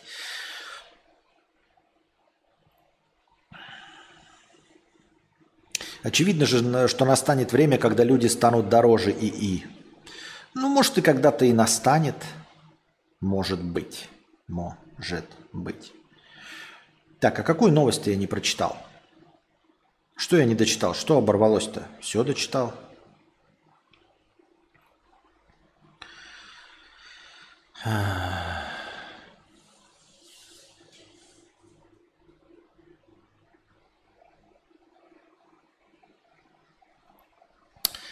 Парам-пам-парам-пам-парам. Полсотни россиян отравились наборами правильного питания и попали в больницу. Еду им в Ростове-на-Дону доставлял бренд, я цитирую, ни, ни в коем случае ничего не утверждаю, Good Food. К его предприятию приехали ревизоры Роспотребнадзора и выявили грубые нарушения. Одну из пострадавших привезли в больницу почти в бессознательном состоянии. У многих сальмонеллез и острый гастроэнтерит. Против Good Food возбудили дело. Ну, во-первых, такие новости нужно читать с неким скепсисом некоторым, потому что это может быть просто информационная атака от конкурентов. Может быть, это на самом деле не произошло. А во-вторых, э, обидненько и досадненько, что это через систему здорового питания. То есть, когда ты хотел быть здоровым. Я понимаю, когда ты покупаешь, там, знаете, колбасу какую-то по спорному ценнику, ну и там крысиный хвост. Вот. Когда ты отравился мерзавчиком э, вот этих, как их там, ну, аптечные, я забыл, календулы, мази календула. Эм, я понимаю, когда ты просто, ну, пришел куда-то поесть, и там, ну, вот в столовке руки не помыли, э, значит, отравился. Но ты же не ожидаешь, что подстава будет вот в здоровом питании. Это как, знаете, прийти и заразиться спидом от э, шприца э, в больнице. То есть заразиться СПИДом от незащищенного полового акта, ну, как бы понятно, ожидаемо. Заразиться от наркомании тоже ожидаемо. Заразиться даже там от каких-то э, игл, э, подброшенных в, в, на скамейки или в кинотеатры, не верим, но может быть. Но крайне обидно, когда ты идешь в э, учреждении, где тебя должны лечить, где должно быть максимально чисто, и заразиться болезнью от шприца там. И вот так же здесь. Ты покупаешь здоровую еду в, специальном, в специальной доставке, которая доставляет там трехразовое здоровое питание, и заразиться, потому что там максимально нездоровое питание. Это обидно, это досадно.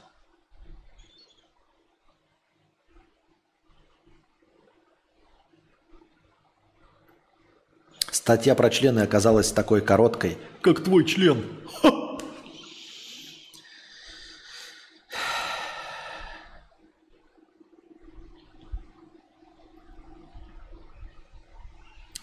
Так. Какое порно посоветует перед сном? Не советуем порно перед сном. И вообще порнография это плохо и осуждаем. Но у меня такой вот интересный вопрос сегодня возник. А, вот вы видели же, есть такой, знаете, жанр порнухи, например, э, риэлторы. Ну, то есть тебя какая-то телка заводит в какую-то квартиру, там показывает, какая она дорого-богато обустроена, и потом, значит, главный герой ее шпилевили. И я задался вопросом. Э, там показывают обычно такие очень неплохие хоромы. И у меня вопрос. Вот эти хоромы, с расставленной мебелью, с какими-то предметами интерьера, с дорогими вазами, какими-то статуэтками, картинами, коврами и всем остальным, они потом куда деваются? Я сейчас сначала расскажу, а вы пока думаете и пишите э, свои мысли по этому поводу. Э, дело в том, что Никто не захочет снимать квартиру, в которой снималась порнуха. Хотя в этом ничего плохого нет, да, это не убивать людей, а показывать любовь. Но тем не менее, все-таки определенный какой-то а, какая-то аура нечистоты для обывателя присутствует. То есть, если ты там скажешь в семье какой-нибудь, вы снимете этот дом, там снималась порнуха, жахали, кому там спермой все обливали, малафьями и прочим сквиртом. Люди откажутся а интерьеры вполне себе узнаваемые. То есть, если брать этот интерьер в аренду, то нужно сообщать риэлтору, что вы взяли в аренду для съемок порнухи. Ни один риэлтор не согласится, потому что потом можно будет это увидеть. И часть клиентов, часть как минимум точно отвалится, потому что не захочет жить в помещении, где проводились вот такие вот оргии. Если предположить, что это э, помещение, принадлежащее порностудиям, и вся эта утварь принадлежит тоже порностудии, то э, вложения в эту одну конкретную сцену слишком дороги. Дело в том, что больше не повторяется. Вы мне скажете, с чего ты взял, что не повторяется и в этих интерьерах не снимается? Ну вы же сами все видите, все эти ролики. Вы видели повторяющиеся интерьеры? Я лично не замечал повторяющиеся интерьеры. Такое ощущение, что полнометражную порнуху снимают один раз вот в каком-то там помещении.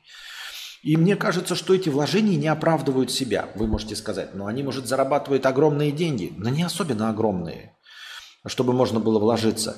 И дело в том, что есть множество других жанров, где нет никакой необходимости обновлять интерьер. Например, сайты, которые и вот э, часть жанровых роликов, например, кастинг, где стоит один вот этот черный диван стол и камера.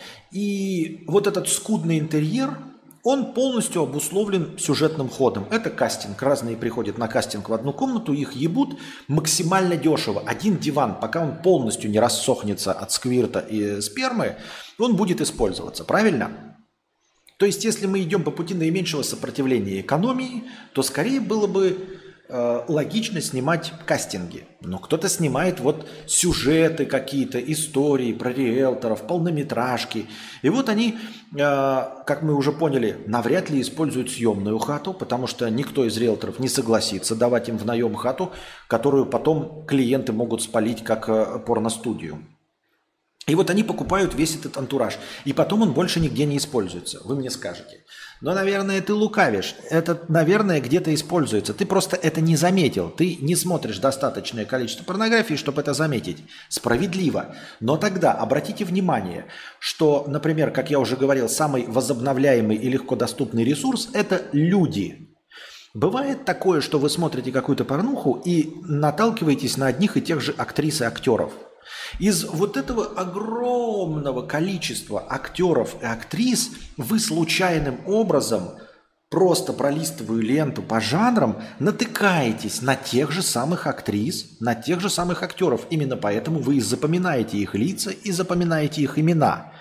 То есть из огромного количества актеров вы случайно попадаете на тех же, а на тот же самый интерьер не попадаете – то есть его не используют второй раз. Иначе бы это бросалось в глаза. Понимаете, там стоят какие-нибудь зеленые вазы, там еще что-то. Это бросается в глаза. Это запоминается. Вы бы видели, что это снято в одном и том же месте. Как бы вы там на что не смотрели. Вот. Так что, ну что ты, ну, ну сел и сел. Ну сел и сел. Подумаешь, делов-то, а?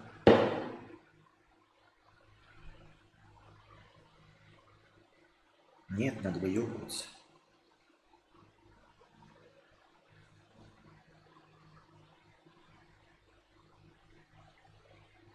Сел и сел.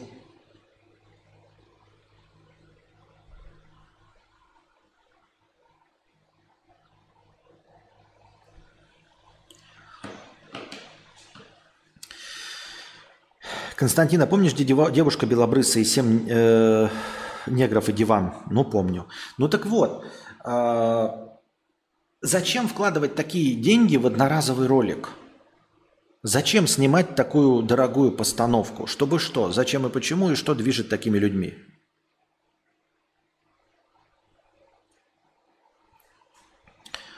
Килдозерс пишет, о, подтверждаю, полгода сидел на разных готовых полезнопитах, завершил после обнаружения в утреннем поридже жирного таракана на пол контейнера. Если интересно, могу сказать бренд. Может, уже и нет их. Да, ну, в общем-то, неинтересно. Неинтересно, но опыт твой понятен.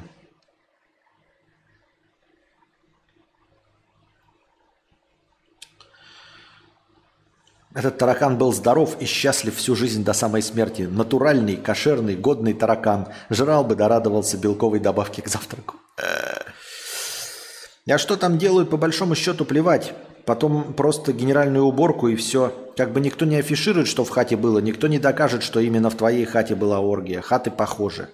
Думаешь, похоже? Думаешь, они просто заносят какие-то вот мебель такую, которая, знаете, бросается в глаза, потом ее выносят, и она просто превращается в абсолютно неидентифицируемую. Вполне возможно. Ну, просто как раз таки я и говорю, я и заметил это по одной сцене, где э, ну, такие, знаете, предметы интерьера очень заметные. Ну, там зеленая ваза китайская, она прям бросается в глаза. И ты такой, и ты как раз эту китайскую вазу забыл, а если, ну, запомнил. А если ее вынести из помещения, то это помещение сразу стало обезличенным. Возможно, они просто берут себе какие-то предметы и переносят их в разные, тасуют по местам, по фильмам, и поэтому кажется, что незаметно. Или наоборот, знаете, сегодня мы фильм снимем, где берем антураж – Берем мебель у, у твоей бабушки, привозят из бабушки, от бабушки ковры, вазы, все остальное. Все увозят обратно бабушке, и больше это нигде не фигурирует. В следующий раз привозят э, фишечки с дачи какой-нибудь. Возможно, так.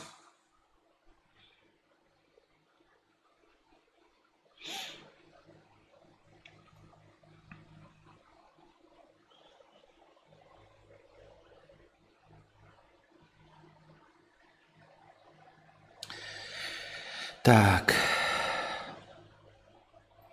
В России будут выпускать пересказы книг, на которые не смогли получить права. Издательство «Эксмо АСТ» придумало способ выпускать книги ушедших из России издательств в виде краткого изложения. Первым таким пересказом станут мемуары принца Гарри.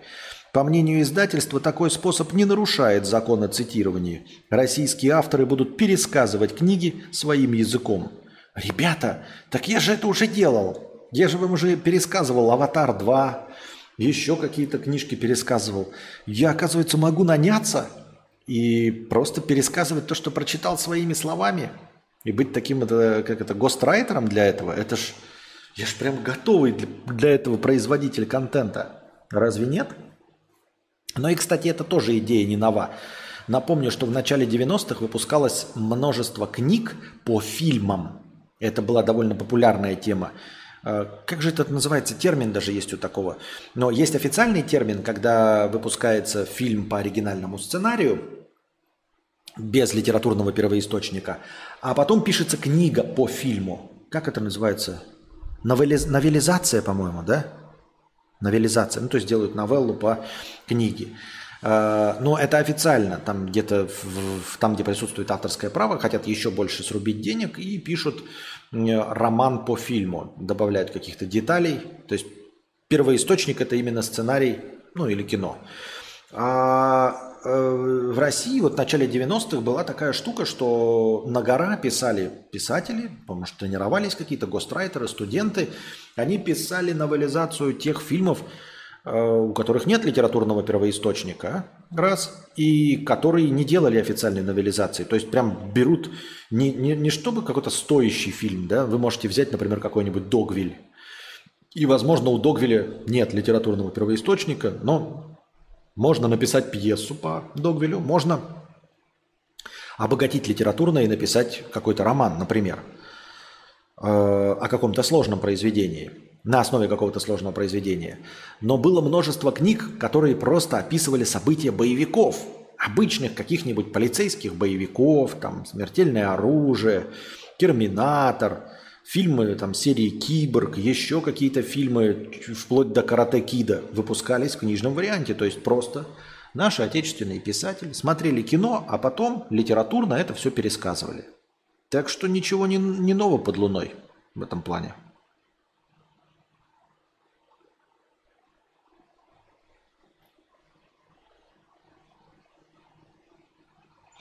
Шанс, что именно к тебе арендовать хату придет чел, который смотрел именно ту порнуху, меньше, чем э, ты, Константин, встретил бы подписчика на, на, на улице. Ну, во-первых, я встречал подписчиков на улице. Это раз. Во-вторых, мне кажется, что шанс побольше. Все-таки конкретно каждый ролик смотрят гораздо больше людей, чем все мои стримы. Гораздо больше людей.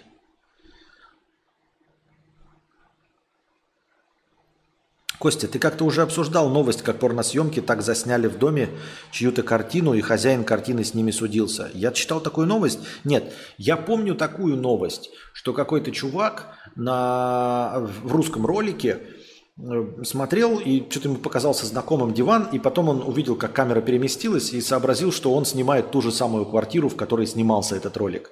То есть он жил в съемной хате, и в порнухе увидел Э, эту съемную хату, в которой он сейчас находился. Вот это я помню. А что про какую-то картину судился, вообще не помню. Новелизация. У меня была книга «Черепашки-ниндзя против Фредди Крюгера». О, вот видите? Значит, правду пизжу. Значит, было такое.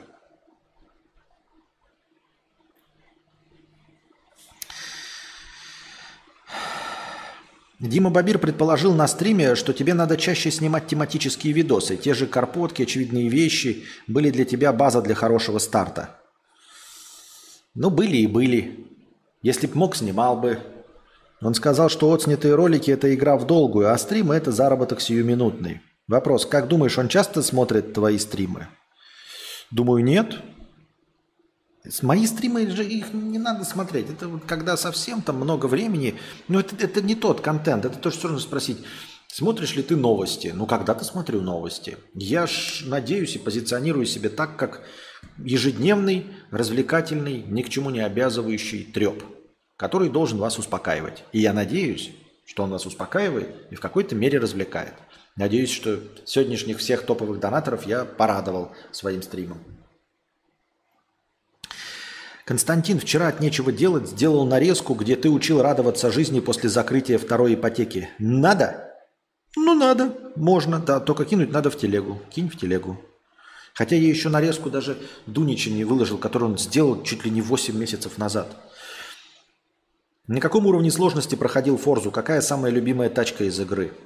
А, я, понимаешь, там все тачки хороши. Если что касается езды, то вот такие же предпочтения, как в реальном мире. На самом деле там э, э, гольфы есть, мне нравятся. 2003 года гольф Volkswagen. Э, потом какой-то попозже есть. Э, и какая-то раллийная версия за прохождение какой-то миссии давалась такая разукрашенная. Это по ходовым характеристикам. То есть мне нравится, как управляется, как едет, все отлично. Э, если просто понаслаждаться, то я ездил, конечно, на Dodge Challenger, который абсолютно ни в игре, ни в реальном мире нихуя не управляемая э, баржа, качающаяся на волнах. Э, проходил на какой сложности? Ну, там же выставляются, на самом деле, на довольно большой сложности. Там что-то эксперт плюс, ну то есть не на самой максимальной, но на ступень или на две ниже максимальной. Именно вот эти, как их называют, э, а, аватары врагов. Ну и естественно, когда на руле, то вообще все было на... Э, стоял на симуляторе. Когда на джобстике, я на клавиатуре не играл, только на руле и на джобстике. На джобстике, конечно, стояли помощники какие-то. Ну типа что-то немножко поддержание полосы как-то там есть такое. А когда на руле играл, вообще все отключал. То есть только те характеристики, которые придавались автомобилям. Если у тебя в автомобиле зад тащит, то тащит.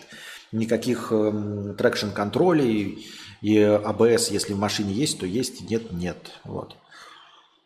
Что-то как, какая-то там была... А, ну еще я отключаю всегда путь. Вот я почему-то даже люди, которые играют, я смотрел э, стримы с рулями, очень многие оставляют вот путь. А я еду только по карте. То есть я терпеть не могу. Меня больше всего в э, симуляторах, да и тоже даже в аркадных гонках, больше всего выбивает из себя, э, выбивает из атмосферы игры именно вот нарисованный по асфальту путь. Вот этого я вообще предельно не понимаю. Вот это я всегда выключаю. Вот. Когда на руле, по возможности из кабины смотрю. Люблю, когда есть э, режим, он вот добавлялся в последней форзе, не во всех играх, есть, когда есть взгляд из кабины без руля. Потому что очень часто бывает взгляд с капота, взгляд с лобового стекла, но ты не видишь приборы. А взгляд из кабины, он сразу с рулем идет. И я люблю, когда вот в современных играх уже почти во всех так это делают, когда вну, взгляд внутри из кабины без руля, потому что у тебя свой руль. То есть ты приборную панель видишь, и ее закрывает твой руль. Вот это прикольно. Я считаю.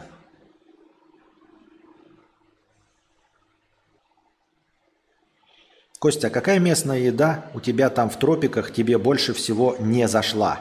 Перешел на здоровое питание или ешь жирные бургеры и кузнечиков местных? Никаких. Во-первых, вопросы нужно задавать в разделе «Вопросы», а не в чате. Но так и быть. Еще раз напоминаю, в разделе «Вопросы».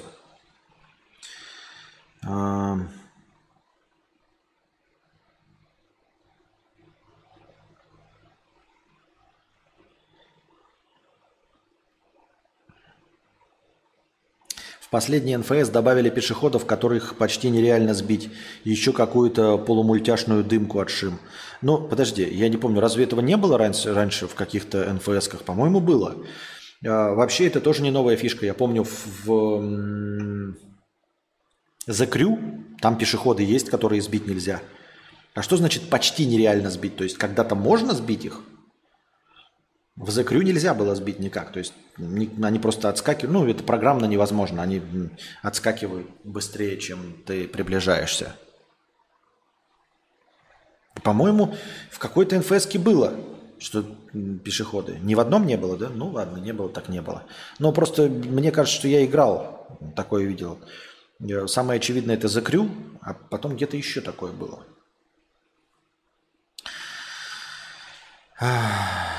Так вот, какая еда у тебя в тропиках больше всего не зашла?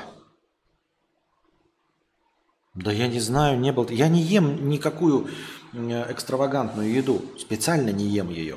Потому что ну, зачем мне пробовать что-то? Я не хочу новое пробовать. Я вижу по названию, что я этого никогда не ел, что мне будет неприятно. Зачем мне это пробовать? Я не пробую экзотические фрукты. Зачем? Я знаю, что это невкусно. Если бы это было вкусно, это бы продавалось э, в магазинах Российской Федерации. Все доставляется, все что угодно. Если ананас это вкусно, его доставляют. Если апельсин это вкусно, его доставляют. Если не доставляют какой-то там курбур-бур-бур-дур, то значит это невкусно. Значит это специфично. Ну не то чтобы невкусно, это специфично. Это просто специфично, не международно. Например, в точности так же, как селедку я очень люблю в Российской Федерации, но она редко где в мире продается. Ну, именно такая, как у нас, вот это маринованная в луке селедка. Потому что это специфичный продукт, не международный. Я, как россиянин, его обожаю, но в других странах его сложно найти. Во Вьетнаме тут любят тоже вот какие-то, я не помню, драгонфруты, еще что-то, да, такое. Какое-то еще какие-то вот яблоки. Они очень специфичные на вкус. Тут даже фанта с, их, э, с этим вкусом есть. Невозможно. Просто пьешь как будто мыло. Вот прям реально мыло дуру. Взяли, вот намылили, воду слили и пьешь со вкусом мыло дуру. Скорее всего, у меня такой образ, потому что мыло дуру и имело запах вот этого фрукта. Э, вот, поэтому такой у меня образ устоявшийся. Но не нравится. И я этот фрукт нигде не встречал в свободном доступе. Ну, хотя где я был, в Казахстане и в России. Но тем не менее, не встречал. Потому что он не универсален на вкус. Вот и все. И если он не универсален, если я этого до этого не встречал, то зачем мне это пробовать? Я этого и не пробую. Бургеры жирные не ем, потому что не, бургеры очень редко, потому что бургеры надоели. Здесь можно есть массу чего угодно, чтобы не бургер. Можно, если подъехать вплотную и сразу в дрифт уйти с места. И что будет, они прям упадут? Ты их когда собьешь, прям будет видно, что упадут, или ты просто на него наедешь и сквозь него про, про, проедешь? А то я не очень верю, что кого-то можно сбить если это изначально не прописано. Я так думаю. Так.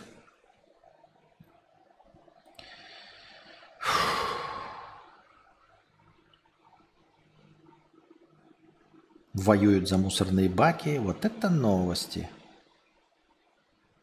Вот это новости. Леру Кудрявцеву похоронила желтая пресса. В общем, желтая пресса выпустила сообщение, что скончалась Лера Кудрявцева.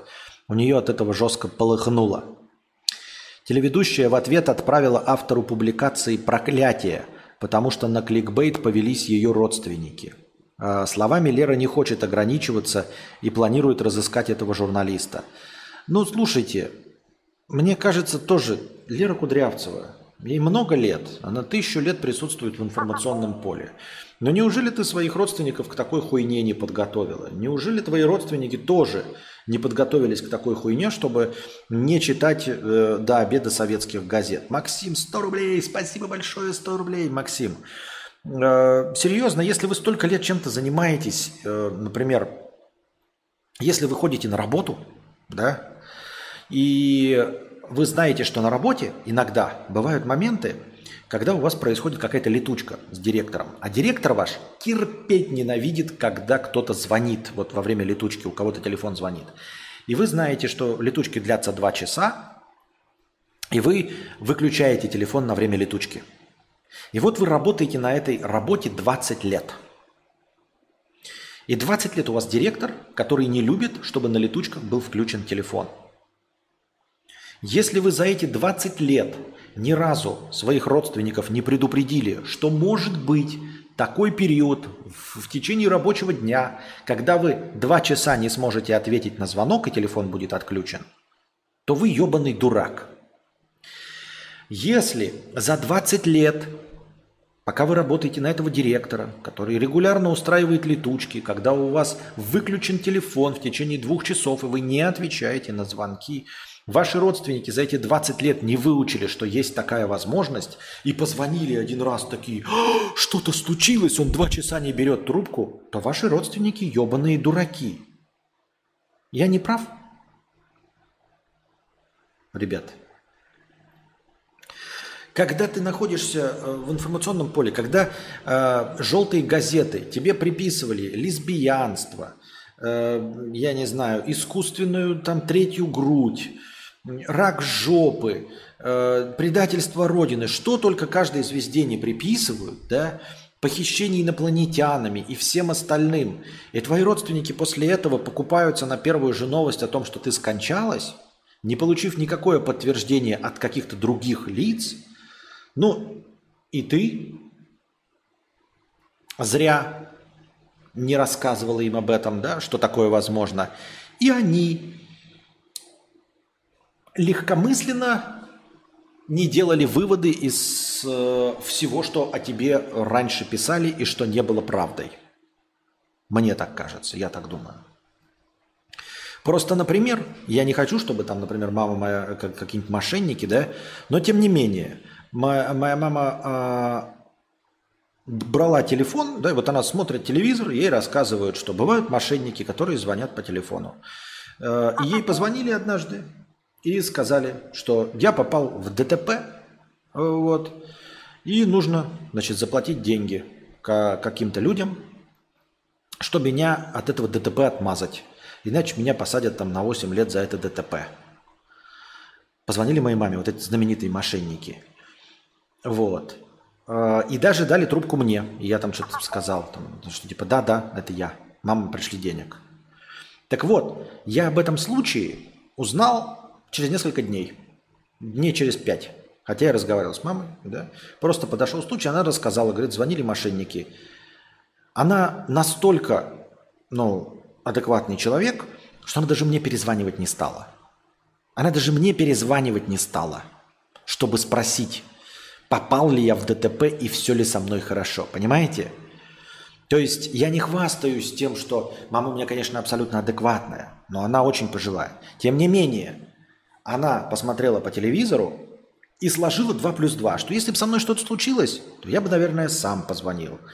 А, что если бы со мной что-то случилось, кто-то позвонил бы из родственников – они позвонили бы какие-нибудь менты или еще что-то в этом роде. Она даже не стала, она не стала беспокоиться, потому что она даже не могла себе представить, что такое возможно. Понимаете? Ее это не смутило. И поэтому она рассказала дня через три, когда вспомнила такая, а, да, слушай, мне ж тут звонили дурачки от твоего имени, деньги требовали. Так я сразу поняла, что это не, не они, что ты бы сам позвонил да, а, если все нормально, или кто-нибудь другой бы позвонил. Ну, в общем, точно бы не, не, не стали бы звонить мне и все остальное. И если бы даже деньги, ты бы, наверное, у кого-то другого попросил, у нас и денег-то нет. Поэтому это такая фигня. Я говорю, а что ж ты мне сразу не сказала, не удостоверился? Такие, я сразу поняла, что это хуйня какая-то. Ну, она не хуйня, конечно, сказала. Она сразу сказала, что это какая-то фигня, и не стала звонить. Вот. Это я к тому, что мы серьезно не готовы к тому, что желтая пресса о вас напишет что-то. То есть Лера Кудрявцев удивила только то, что написали, что она умерла. Только этот факт ее удивил. Только это ее поразило до глубины души э, и заставило полыхать жопой. Ну, то есть, ты же понимаешь, что о тебе множество всякой хуйни писали. Об ней точно писали. Она, ну, того уровня э, звезда с Муз-ТВ, о которой пишут. Это вот э, те самые популярные личности, о которых пишут всякую хуйню. Ну, то есть, это не условно какой-нибудь скрипач. О каком-нибудь скрипаче не пишут о том, что он там, э, э, видели его э, голым на каком-то пляже. Правильно? Она из тех, о ком пишут регулярно. И вот написали, и ее родственники поразились. Родственники до нее не могли дозвониться, она спала. Но позвонили бы директору какому-нибудь, заставили бы поехать, еще что-то. Че сразу паниковать-то? Прочитав в э, желтой прессе. Просто в интернете что-то прочитав.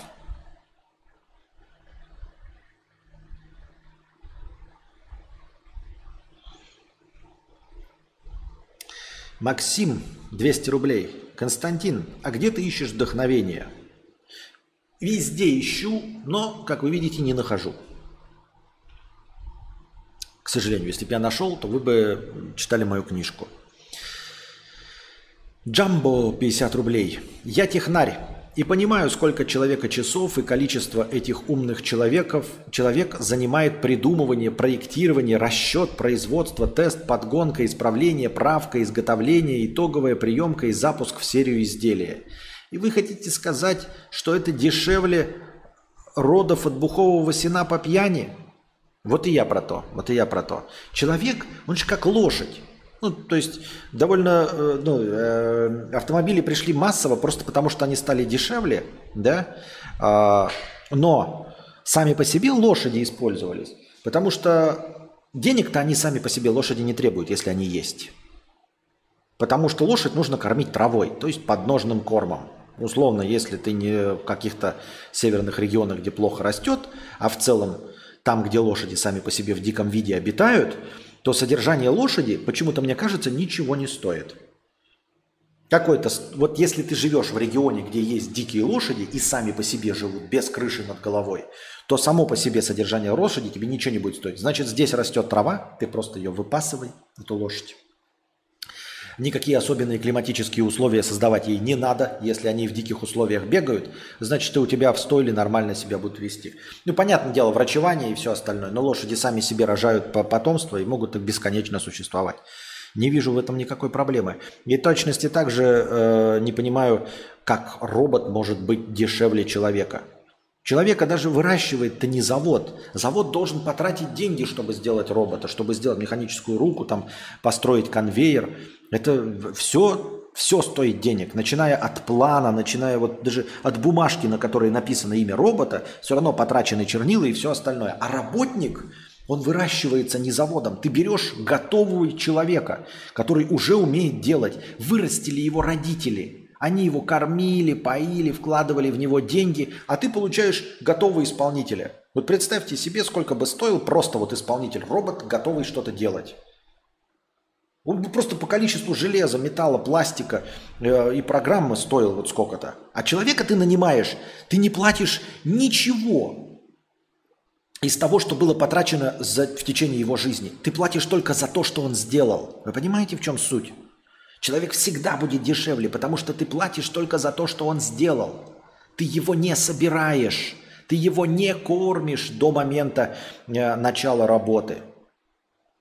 Ты не тратишь никаких усилий, чтобы он к тебе пришел. К тебе приходит готовый исполнитель. Ну, естественно, в лучшем случае ты его обучаешь, прежде чем он начнет работать. Но в целом, сама по себе, вот как машина биологическая, уже умеющая двигать пальцами, она готова к моменту прихода к тебе. Да, тебе нужно платить ей зарплату. Возможно, в обслуживании робот будет дешевле. Но когда наступит тот уровень технологического прогресса, когда такого уровня робот потребует меньше вложений в обслуживание, чем зарплата человека, я просто не представляю. Лошади дорого обходятся. Те, кто встречались с лошадницами, это знают. Плюс от них... Нет, это и понятно. Сейчас-то да. Сейчас да, потому что это... Сейчас это как, как антиквариат, я не знаю, как театр. Конечно. Мы говорим про те времена, когда э, это был основной вид транспорта. Я так думаю, мне так кажется. Фуф. Ну что, дорогие друзья, на сегодня наговорились. Понравился вам сегодняшний подкаст? Я хотел вам вас повеселить, успокоить, развлечь. Надеюсь, у меня получилось, дорогие друзья. Спасибо огромное всем, кто донатил. Каину, Алексу БП, Джамбо, Максиму, ой, Павлу, эксперту, Иску, Лиси, Всем-всем-всем огромное спасибо. Я очень ценю вашу поддержку. Становитесь спонсорами на Бусте, становитесь спонсорами в Ютубе. Приходите завтра, задавайте свои вопросы в межподкасте, накидывайте хорошего настроения, чтобы и следующий подкаст был тоже не менее трех часов, как и вчерашний, как и сегодняшний. А на этом я прощаюсь с вами, дорогие друзья. Хорошего вам вечера, дня, утра, что бы там ни было. Пока.